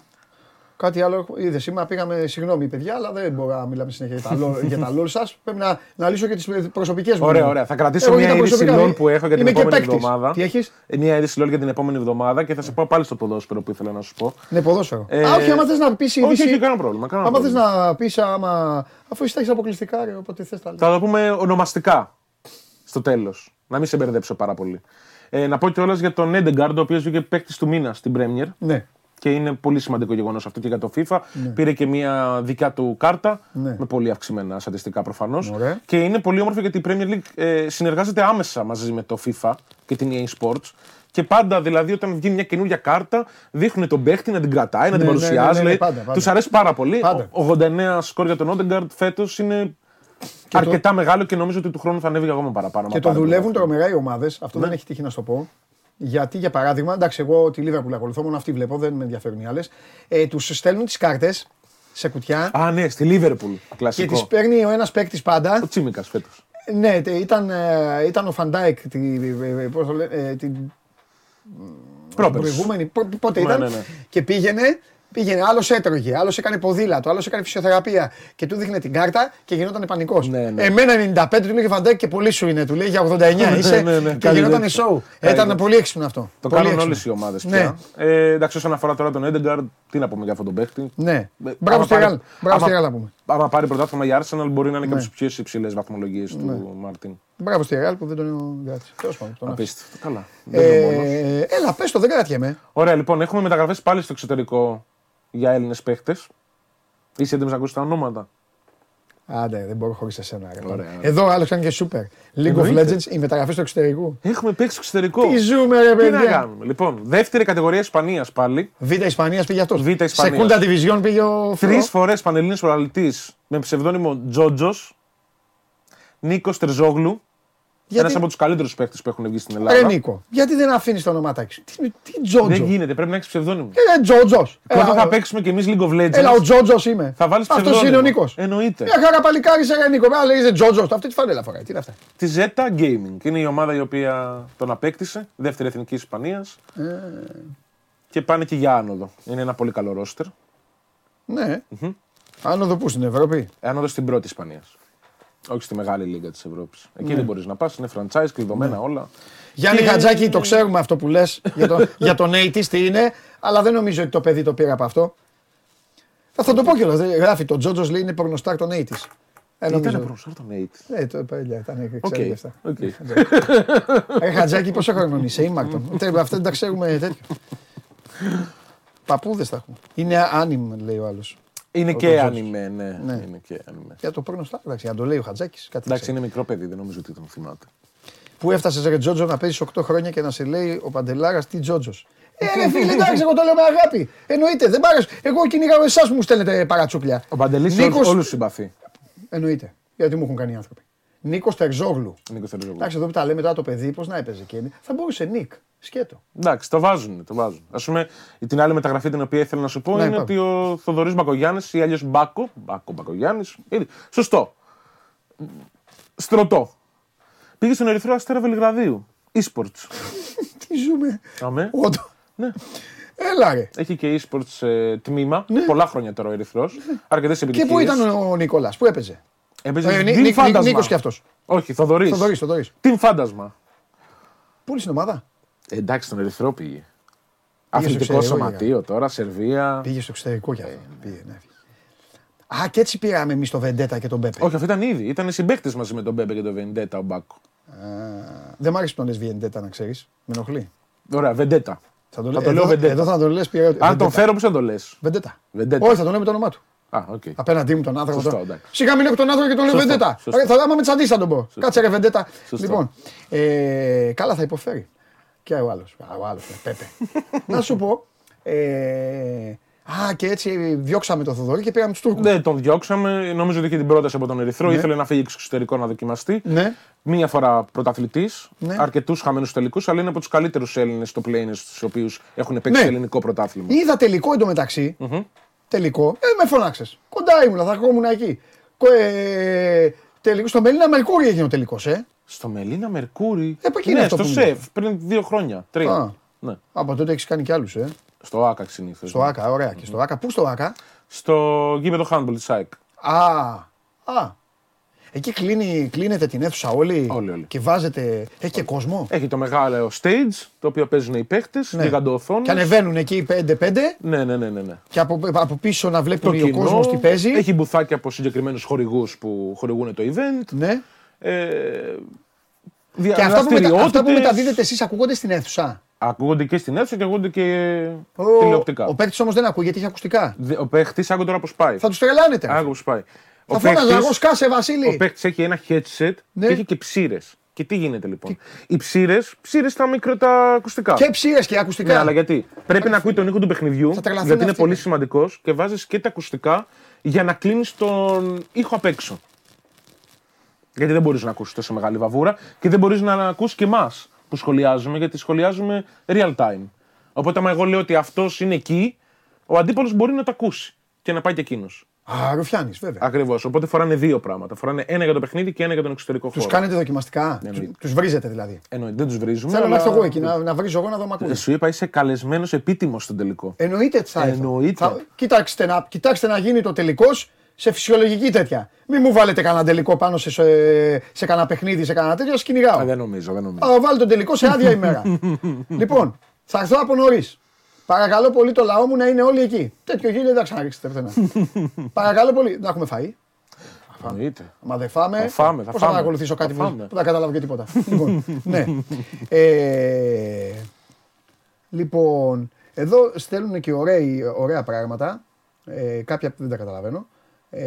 Και κάποιοι άλλοι όμως λένε Τόνι πρέπει να δείξεις τον Παντελή το δράκο που είχαμε στο παγκόσμιο. Πρέπει να το δεις αυτό, είχε ένα πολύ όμορφο σοου.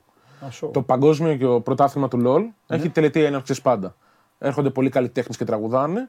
Στο συγκεκριμένο δράκο τον οποίο αναφέρει είχε γίνει στην Κίνα.